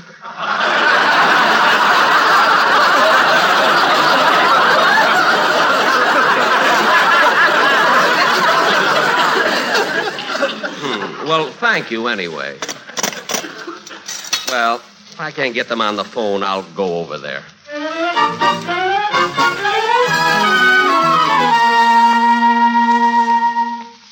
Well, here it is the Beverly Hills Police Station. What a swanky place. Gee, marble staircase, stained glass windows. Look what it says on the door booking department.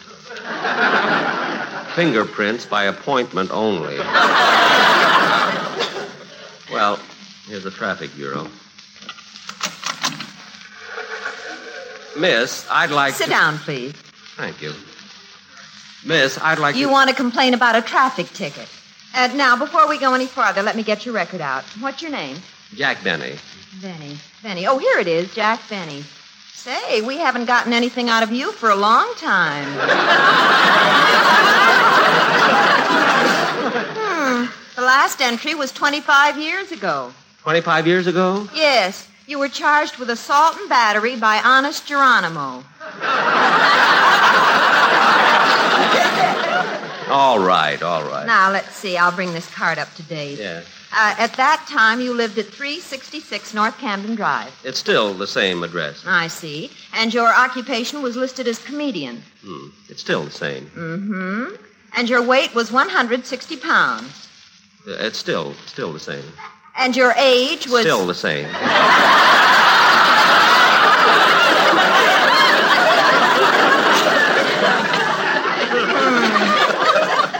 Now, let's see. Uh, color of eyes. Oh, yes, they're still blue, aren't they? Well, frankly, I've never noticed. now look, miss. Uh, one moment, please. Hello? Yes, Chief. Yes, that man was in and he paid his fine. Yes, that's right, $50, and he said it would never happen again. Goodbye. A $50 fine? What was it for? Driving through Beverly Hills with the top down. Well, what's so terrible about going through Beverly Hills with the top down? He was driving a garbage truck. Now, miss, about this ticket of mine. Now, I happen to know that the meter where I was parked was definitely fast. And I don't think it's now, fair. look, mister, I can't settle this. If you want to see the judge, that's up to you. Well, I do. Well, then you'll have to wait in the next room with everybody else. All right. Gee, what a bunch of characters. I better sit down and. Hey, there's Remley. Oh, Frankie! Frank! Hmm, what's the matter with me? It's only his picture on the wall.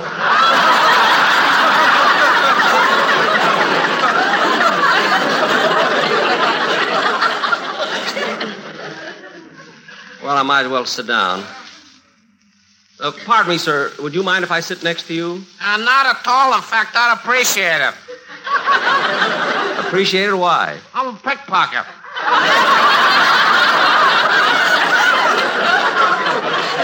A pickpocket? Oh, you got nothing to worry about. You're the pin it to your underwear type if I ever saw one.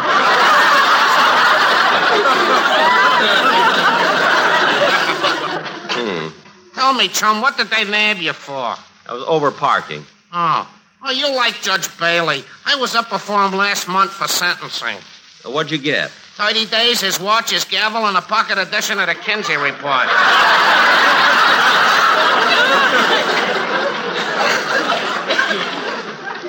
You mean you spent 30 days in the Beverly Hills jail? Oh, yeah. They had me in solitary.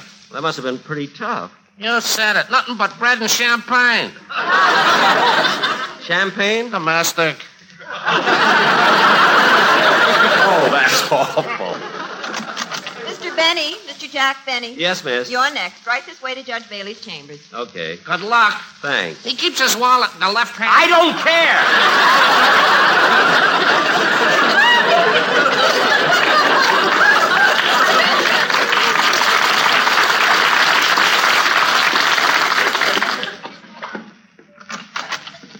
Your Honor, I ordinarily don't make trouble, but I'd like to protect. Well, it's you again. You? You're the judge? Who do you think I am in this black robe? Mandrake the magician? What? When you said don't make a federal case out of it, you were talking to the man who could. But, Your Honor. Quiet.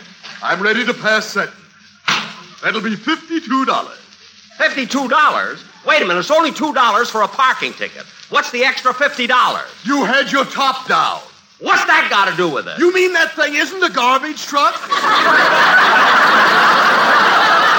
Garbage truck? Now, wait a minute, Your Honor. I'm a citizen of Beverly Hills. I've lived here for 25 years. I'm a taxpayer, and I know my rights. I'm not going to pay any $52. If you try to find me that much, I'm going to take it up with the...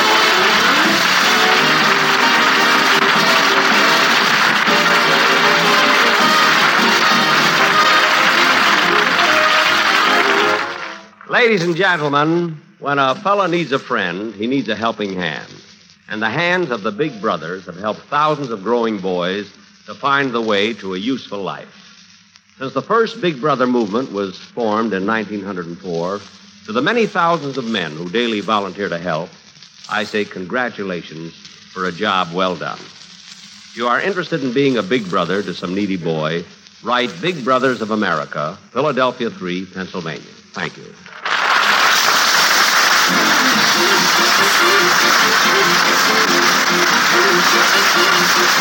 Jack Benny program is written by Sam Perrin, Milt Josephsberg, George Balzer, and John Tackaberry, and produced and transcribed by Hilliard Mark. As usual, Jack Benny and all the gang will be back next week at this same time. See you then. Good night.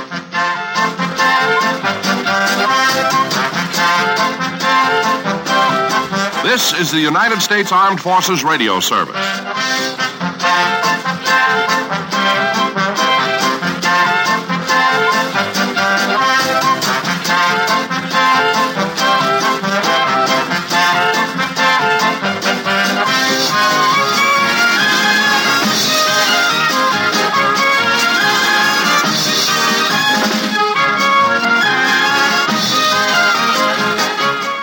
Came to us all the way from January the 17th, 1954, the Jack Benny Show. And Jack gets a ticket. Very funny. Boy, he was funny. So many uh, actors over the years have emulated parts of his act or his mannerisms. two that come to mind are uh, Kelsey Grammer and Frasier. Admittedly, said that many of Frasier's mannerisms were based on Jack Benny, and why not? They were they were funny, and they certainly worked. Another one I notice is Kevin Spacey. If you if you watch him, a lot of times he'll fold the arms and and uh, have a blank stare, much the way the way Jack Benny did. Dennis Day sang the song "Changing Partners," which was a popular tune in the early '50s. Dennis Day uh, is very good, in my opinion, and strictly my opinion, because obviously he was a very popular singer, but he was good on like Danny Boy or Irish uh, Irish tunes, not so much on some of the popular tunes that Jack had him singing on the show.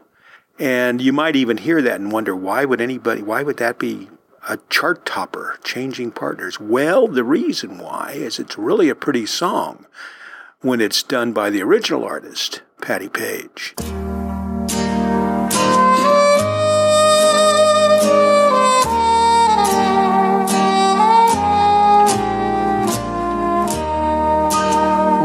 Were waltzing together to a dreamy melody when they called out change partners and you waltzed away from me.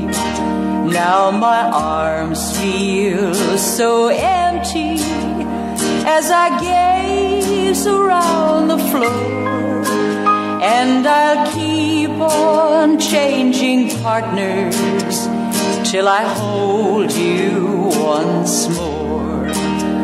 Though we danced for one moment, and too soon we had to part. In that wonderful moment, something happened to my heart. So I'll keep changing partners till you're in my arms and there.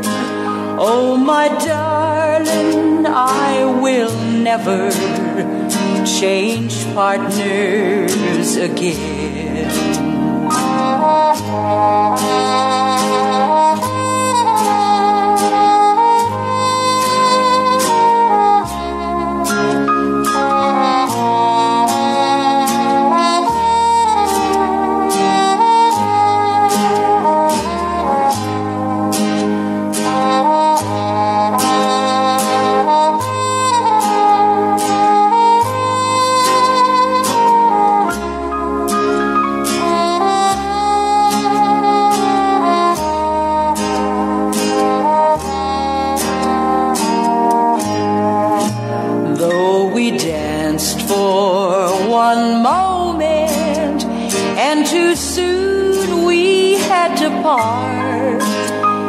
That wonderful moment, something happened to my heart.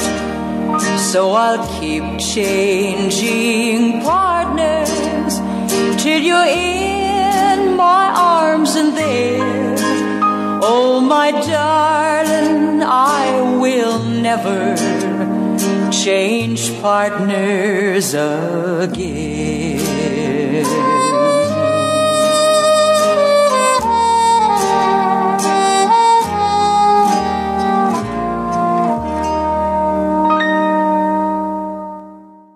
Was a big hit for Patti Page in 1953. It was a follow up to the Tennessee Waltz. Don't you love the melancholy horn and that that muted horn? Oh, gee. She was so good at uh, singing those sort of uh, that's the best word I can think of, melancholy songs. I'm a sucker for those kind of songs anyway. I love songs in minor key, I'm told. I'm, I don't read music, but I'm told that I like that uh, sort of sad uh, type of song. Don't really remember that song because I was only seven or, oh, what, five years old, I guess, four years old in 53. But uh, I do remember Patti Page. And I remember my uh, grandparents had a, a, record player and they had uh, several Patti Page songs. They were on 78s. And I remember playing Doggy in the Window over and over again when I was just a little, little guy back there in uh, Long Beach, California.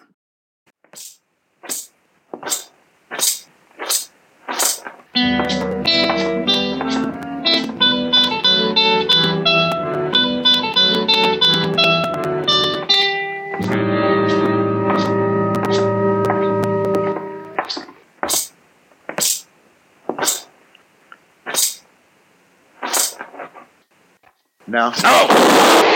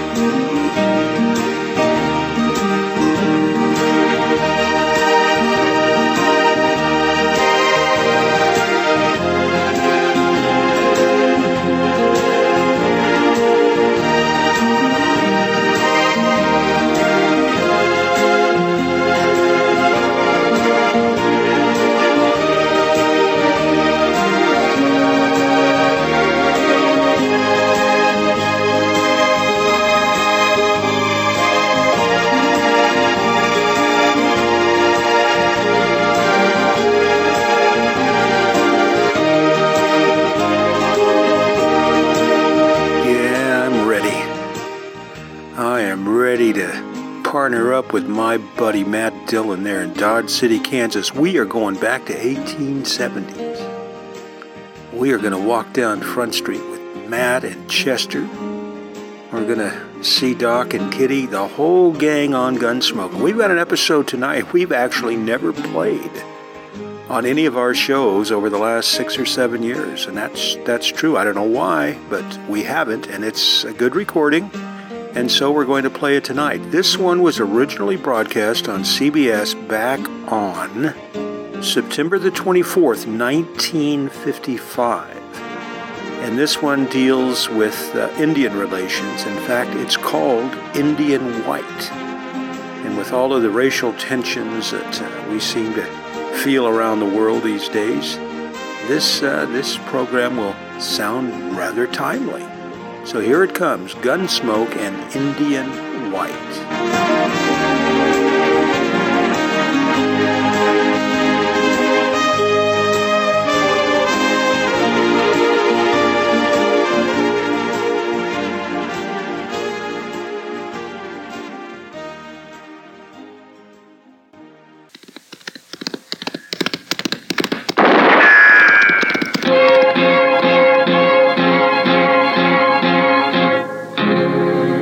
Gunsmoke. Around Dodge City and in the territory on West, there's just one way to handle the killers and the spoilers, and that's with a U.S. Marshal and the smell of gun smoke.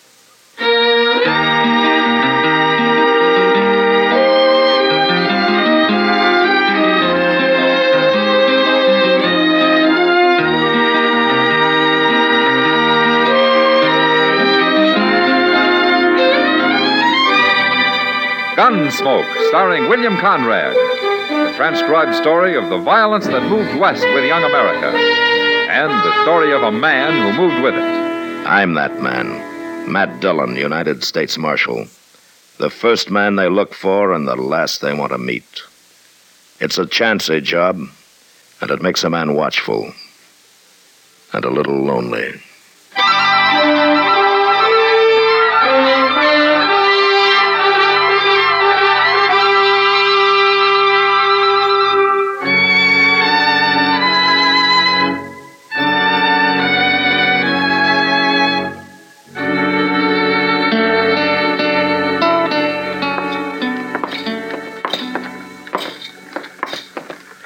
You got the time, Chester? Why, Mr. Dillon? Why? I'd just like to know what time it is, that's all. Well, yes, sir, I figured that. But I wondered how important it is. Well, it isn't this important, Chester, believe me. Well, see, if it was, I could run over to Mr. Hightower's and find out. Mr. Hightower? Yes, sir. His watch broke down and he sent it to St. Louis to get fixed, so I give him the loan of mine. But I can still go in and look at it whenever I need to. Oh, well, that's a very good arrangement, Chester. Yes, sir. I figured time's a whole lot more important to a man like him than than 'tis to me. It ain't but seldom it matters none one way or the other where I'm concerned. You understand? Oh, I surely do. Yes, I do. I understand, Chester. Yeah. Why did you want to know, Mr. Dillon? I mean, about what time? You're making me sorry I asked, Chester, but I'm supposed to meet a man at the Dodge House at 2 o'clock. Oh, well, it ain't nowheres near two o'clock yet. Well, how do you know? The sun. It lacks 15 minutes of being two o'clock. Chester. Yes, sir. Why don't you sell that watch to Mr. Hightower? Oh, I wouldn't want to sell that watch. My Uncle Arthur gave me that watch, Mr. Dillon. He got it from a fellow on the Now upper get out Rappahannock and with- stay out. And don't you come back in this store ever again. Mr. Jonas, Leo, Nia. Uh, don't talk back to me now. Now just get. what's that Indian kid up to now? I told you he's not an Indian. Hey, boy! Hey, boy! Oh, look at him go. He ain't waiting for nobody. Look, Chester, there'll be a man called Davis waiting for me at the Dodge House. Will you go tell him I'll be along directly? Yes, sir.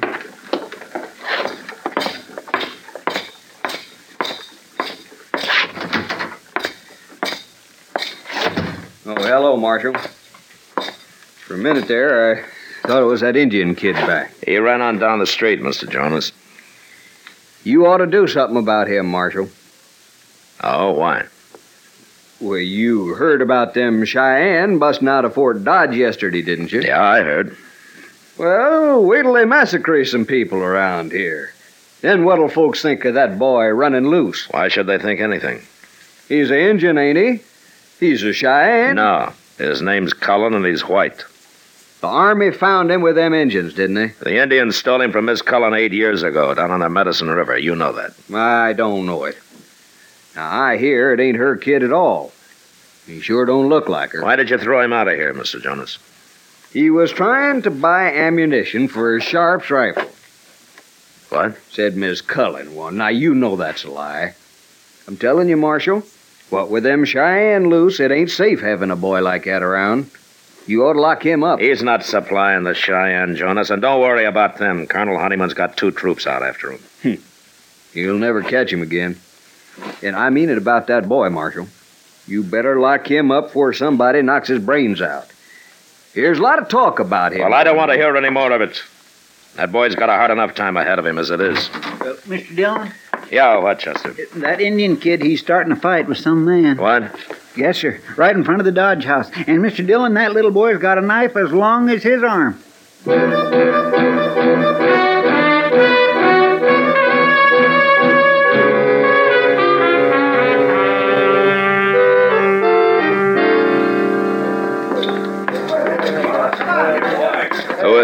Is that Chester? I never seen him before, but I hear he's been plaguing that boy lately. So the boy came looking for him with a knife, huh? See, that man's got a knife out now. All right, hold it, mister. Let him alone, Get out of my way, please. Move aside there. All right, drop the knife, mister. Not hardly. Drop it. No. His kid's been asking for it. He started this. What's the matter with you, fighting a boy? Dirty little savage. Grab the boy, Chester. That's where I got him. Here now. All right, drop the knife, mister. He cut me. You saw him. I'll open him up like a melon. No, you won't. What? What's the matter with you, Marshal? I'll keep this knife. And if you're hurt so bad, go see Doc. You're gonna wish you hadn't mixed in this. Am I? All right, I'll take the boy's knife, Chester. Here it is. All right, son. You come with me.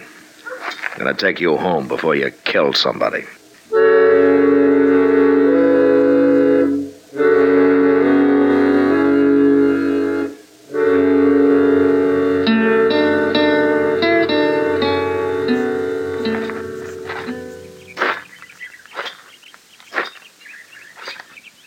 Want to talk about it, son?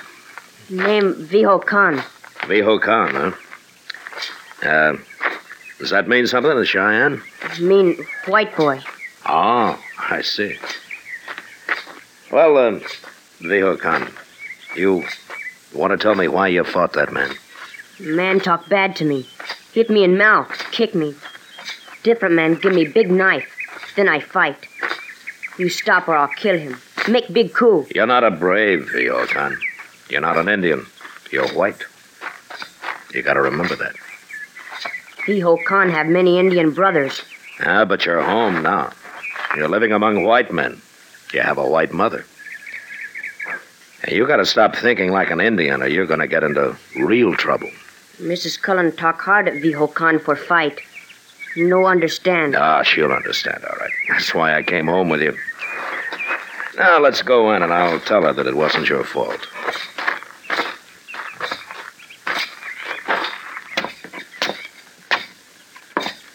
That you, Dennis? Where have you been? Oh, Marshal Dillon. Come in. Hello, Miss Cullen. Came home with Dennis? Name Viho Khan. No Dennis. Please, Dennis. Let's don't argue that now. And look at you. Where are your shoes? No Nowhere shoes. Your shirt. I've made you such nice shirts. You can't run around in nothing but a pair of pants. Oh, you'll be the death of me yet, Marshal. No do harm to you. Oh, I know that, Dennis. You just don't understand yet, do you? You go to your room now and put on those shoes the soldiers give you. And a shirt, too, a nice blue shirt, hmm? I go. And take that arrow point out of your hair. Sit down, Marshal. Oh, thank you, ma'am. It's not easy. A woman of 40, a widow, raising a boy like that. No, ma'am, I know. But I want to. And I've got to. What? What do you mean, Miss Cullen? He's a white boy. Anybody can see that. But he isn't mine, Marshal. What? I knew he wasn't the first day I went to Fort Dodge to see him. He's not my son. But he's the same age, and I've given him the same name, and I treat him just like he was. No, he won't suffer for lack of a mother's love, I promise that. I'm sure he won't, ma'am. Why did you bring him home, Marshal? Uh, you heard about the Cheyennes, the band he was taken with. They'd broken out of Fort Dodge. Well, the boys heard it too, Miss Cullen. Why do you say that?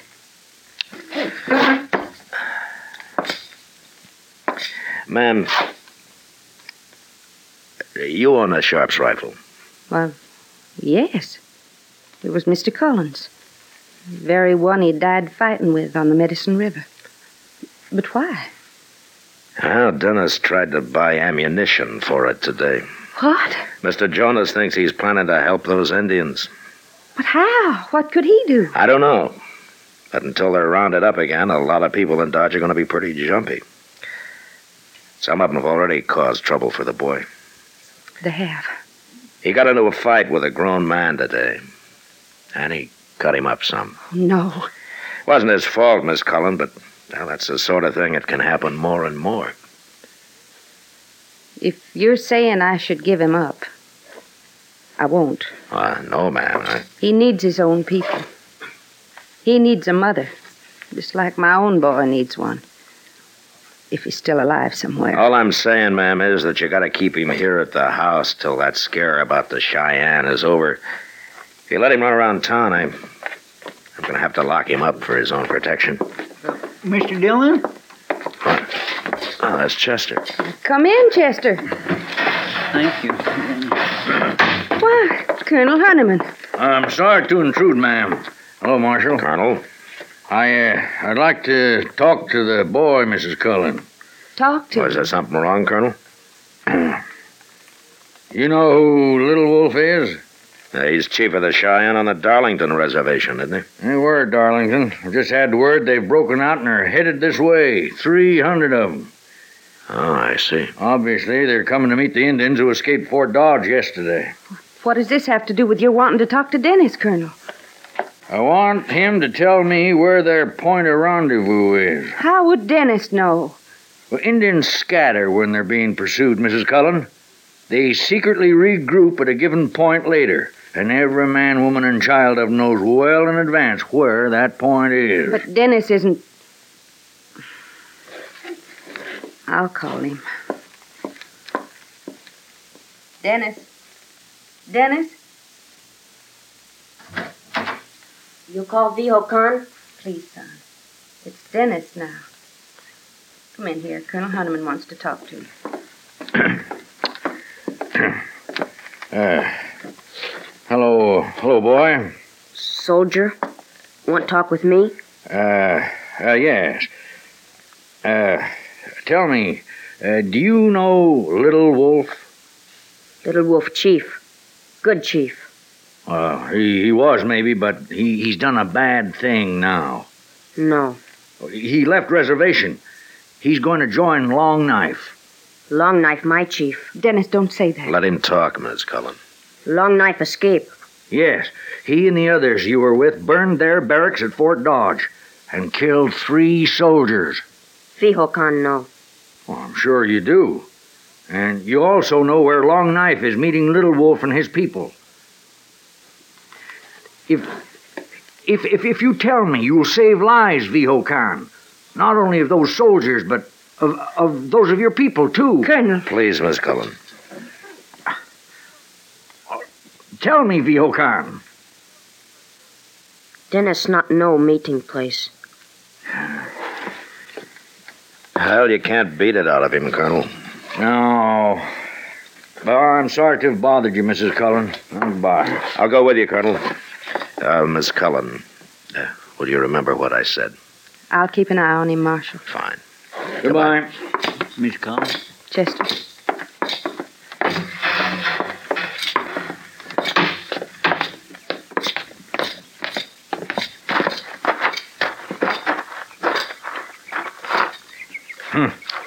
That was a waste of time. Well, what are your plans now, Colonel? Plans? Marshal, I was down to half strength when Long Knife broke out. And now, with two troops after him, I haven't enough men left for the post fatigue detachments, let alone to scout the country. Ah.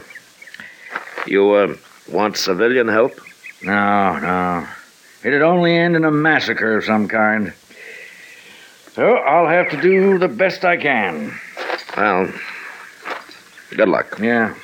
Oh, that boy could have helped. Hey, you better keep a close watch on him, Marshal. Well, let's get back to the fort, Sergeant. Yes, sir.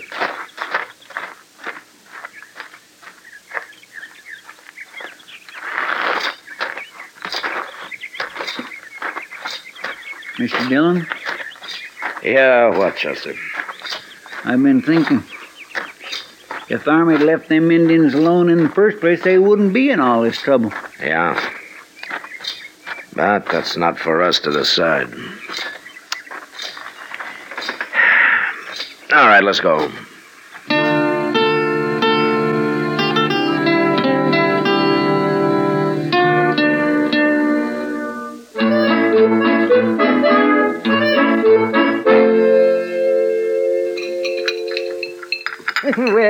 Kitty, how about you? More coffee? Uh, no thanks, Doc. Uh, you, Matt? Yeah, I think I'll have some, Doc, just a little. Good, good. You know, that coffee's three parts chicory and one part lye.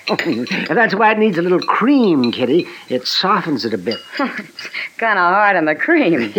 yeah, we should have gone up to my office. I'd have made us some real coffee. Now, why didn't you ask us up to supper, Doc? Oh, so I said coffee, not a whole meal. oh, I'd have cooked it, Doc. Oh, you on that stove of mine, you would have. Huh? Yeah. Do you know I learned to cook on an open fire? You did? Not out in the prairie, in a fireplace. We couldn't afford a stove. In fact, we couldn't afford much of anything we couldn't pick up off the ground. well, you're rich now. Oh, sure. oh, Marshal. Oh, now, Miss Cullen. What, what's the trouble? He's gone, Marshal. What? Dennis. Dennis, he's gone. Well, gone where? I don't know. Well, where did you see him last? After supper. We ate early, and then I had a talk with him. I told him how much I love him and, and how I need him. And then I told him about how people in Dodge feel right now. And that until things changed, he'd have to stay at home. Well, he didn't say much, but he went to his room, and I sat out on the porch for a while. Then I heard a noise out back. And when I looked, he was gone. Maybe he's just wandering around somewhere. No, he's gone. Well, how do you know? That arrow point he always wants to tie in his hair. He took that, Marshal. So? That isn't all. He took his horse, too. He's gone to join the Cheyenne, Marshal. And you've got to go after him right now.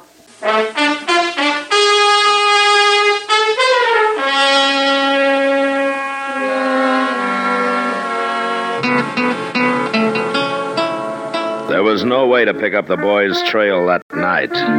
But next morning, Chester and I rode out after him. We tracked him all that day, all the next, southeast into the Gypsum Hills country. The land was different down there, dotted with buttes and cut by narrow, winding canyons. This was ambush country, and ideal for what Colonel Honeyman called a rendezvous point. We traveled slowly, eyes open, ready for trouble. And then finally, the trail led down into a rocky canyon. And at the bottom, we found the boy, crouched over a small fire.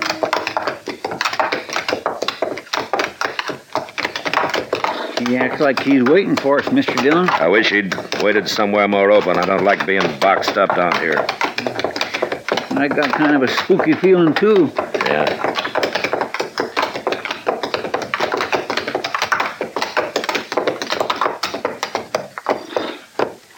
All right, let's leave him here, Chester. All right, sir.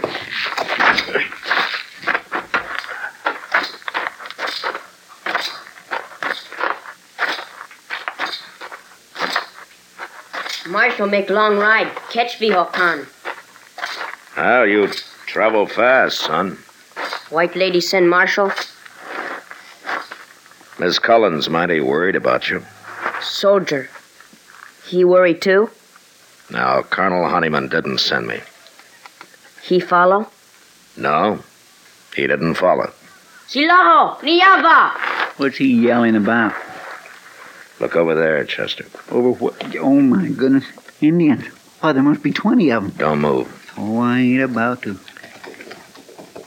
Yeah, they're warriors. Every one of them.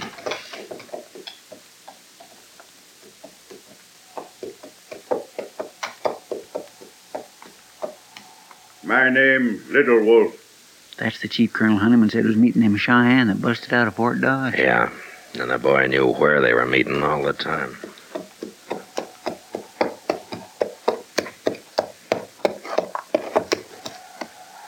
You tell Vihokan soldiers not follow. The soldiers are hunting for you, Little Wolf, but they're not with us. Daishlai. Naya. Vihokan say Little Wolf can believe Marshal. You can believe me. We came alone. We came to take the boy back home. Vihokan no like life with white man. Well, he'll get used to it. He belongs with his own people, Little Wolf. Little Wolf say all men free. Vihokan must make own choice. He's too young. He doesn't know what's best for him. If he make mistake, his mistake. Boy never become man. Other people make choice for him. Little Wolf, this boy's not an Indian. He's white. And if he stays with you and Long Knife, you know what'll happen to him. He live like Indian. He'll die like an Indian, too. The soldiers are after you, and sooner or later they'll find you. And when they do, there'll be a big battle, and many of your people will die. Perhaps the boy will die with them. Vihokan not afraid. You're white, Vihokan. You're not an Indian. This is not your fight. White people treat Vihokan bad. Kick, beat, call names. Mrs. Cullen no understand Vihokan. Nobody understand. Well, it takes time, Vihokan. Boy decide. If want to come with Cheyenne, you no stop. Well, we'd have a hard time, two against twenty. If you fight, we kill you. Look, son, before you decide, you remember these Indians are poorly armed. Probably a lot of them are sick. When winter comes, many will die, and the soldiers will get to rest. Soldier not like Indian. Soldier get tired. Go back. Indian go north. Powder River home. Hunt. Fish again. White people not my people. Viho Khan stay with Indian. Viho Khan decide. Leave now. Maybe someday come back. Great chief. Not with the army chasing you. Medicine River, Viho Khan. The other, Ura.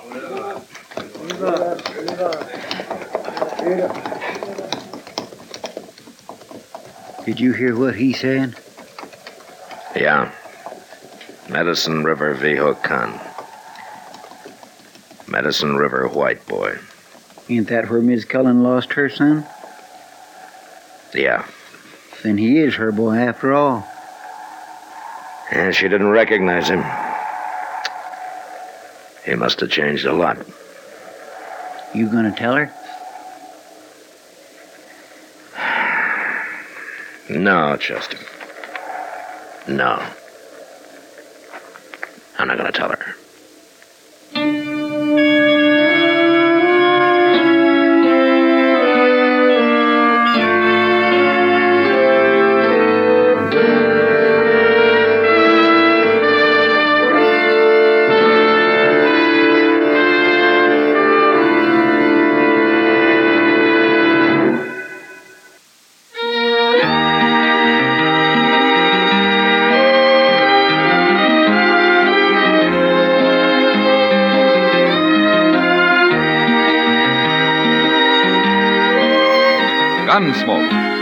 And directed by Norman Macdonnell, stars William Conrad as Matt Dillon, U.S. Marshal. The special music for Gunsmoke was composed and conducted by Rex Koury.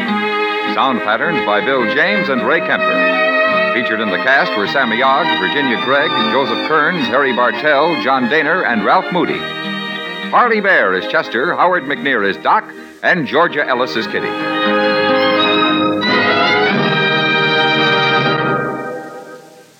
Remember, listen to Gunsmoke again on radio next week for another transcribed story of the Western frontier when Matt Dillon, Chester Proudfoot, Doc, and Kitty, together with all the other hard living citizens of Dodge, will be with you once more. It's America growing west in the 1870s. It's Gunsmoke, brought to you by L&M Filters.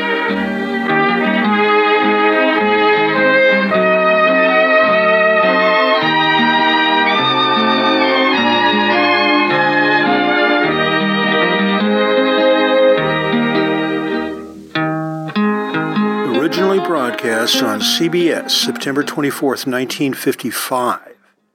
That was Gunsmoke. The name of that episode was Indian White.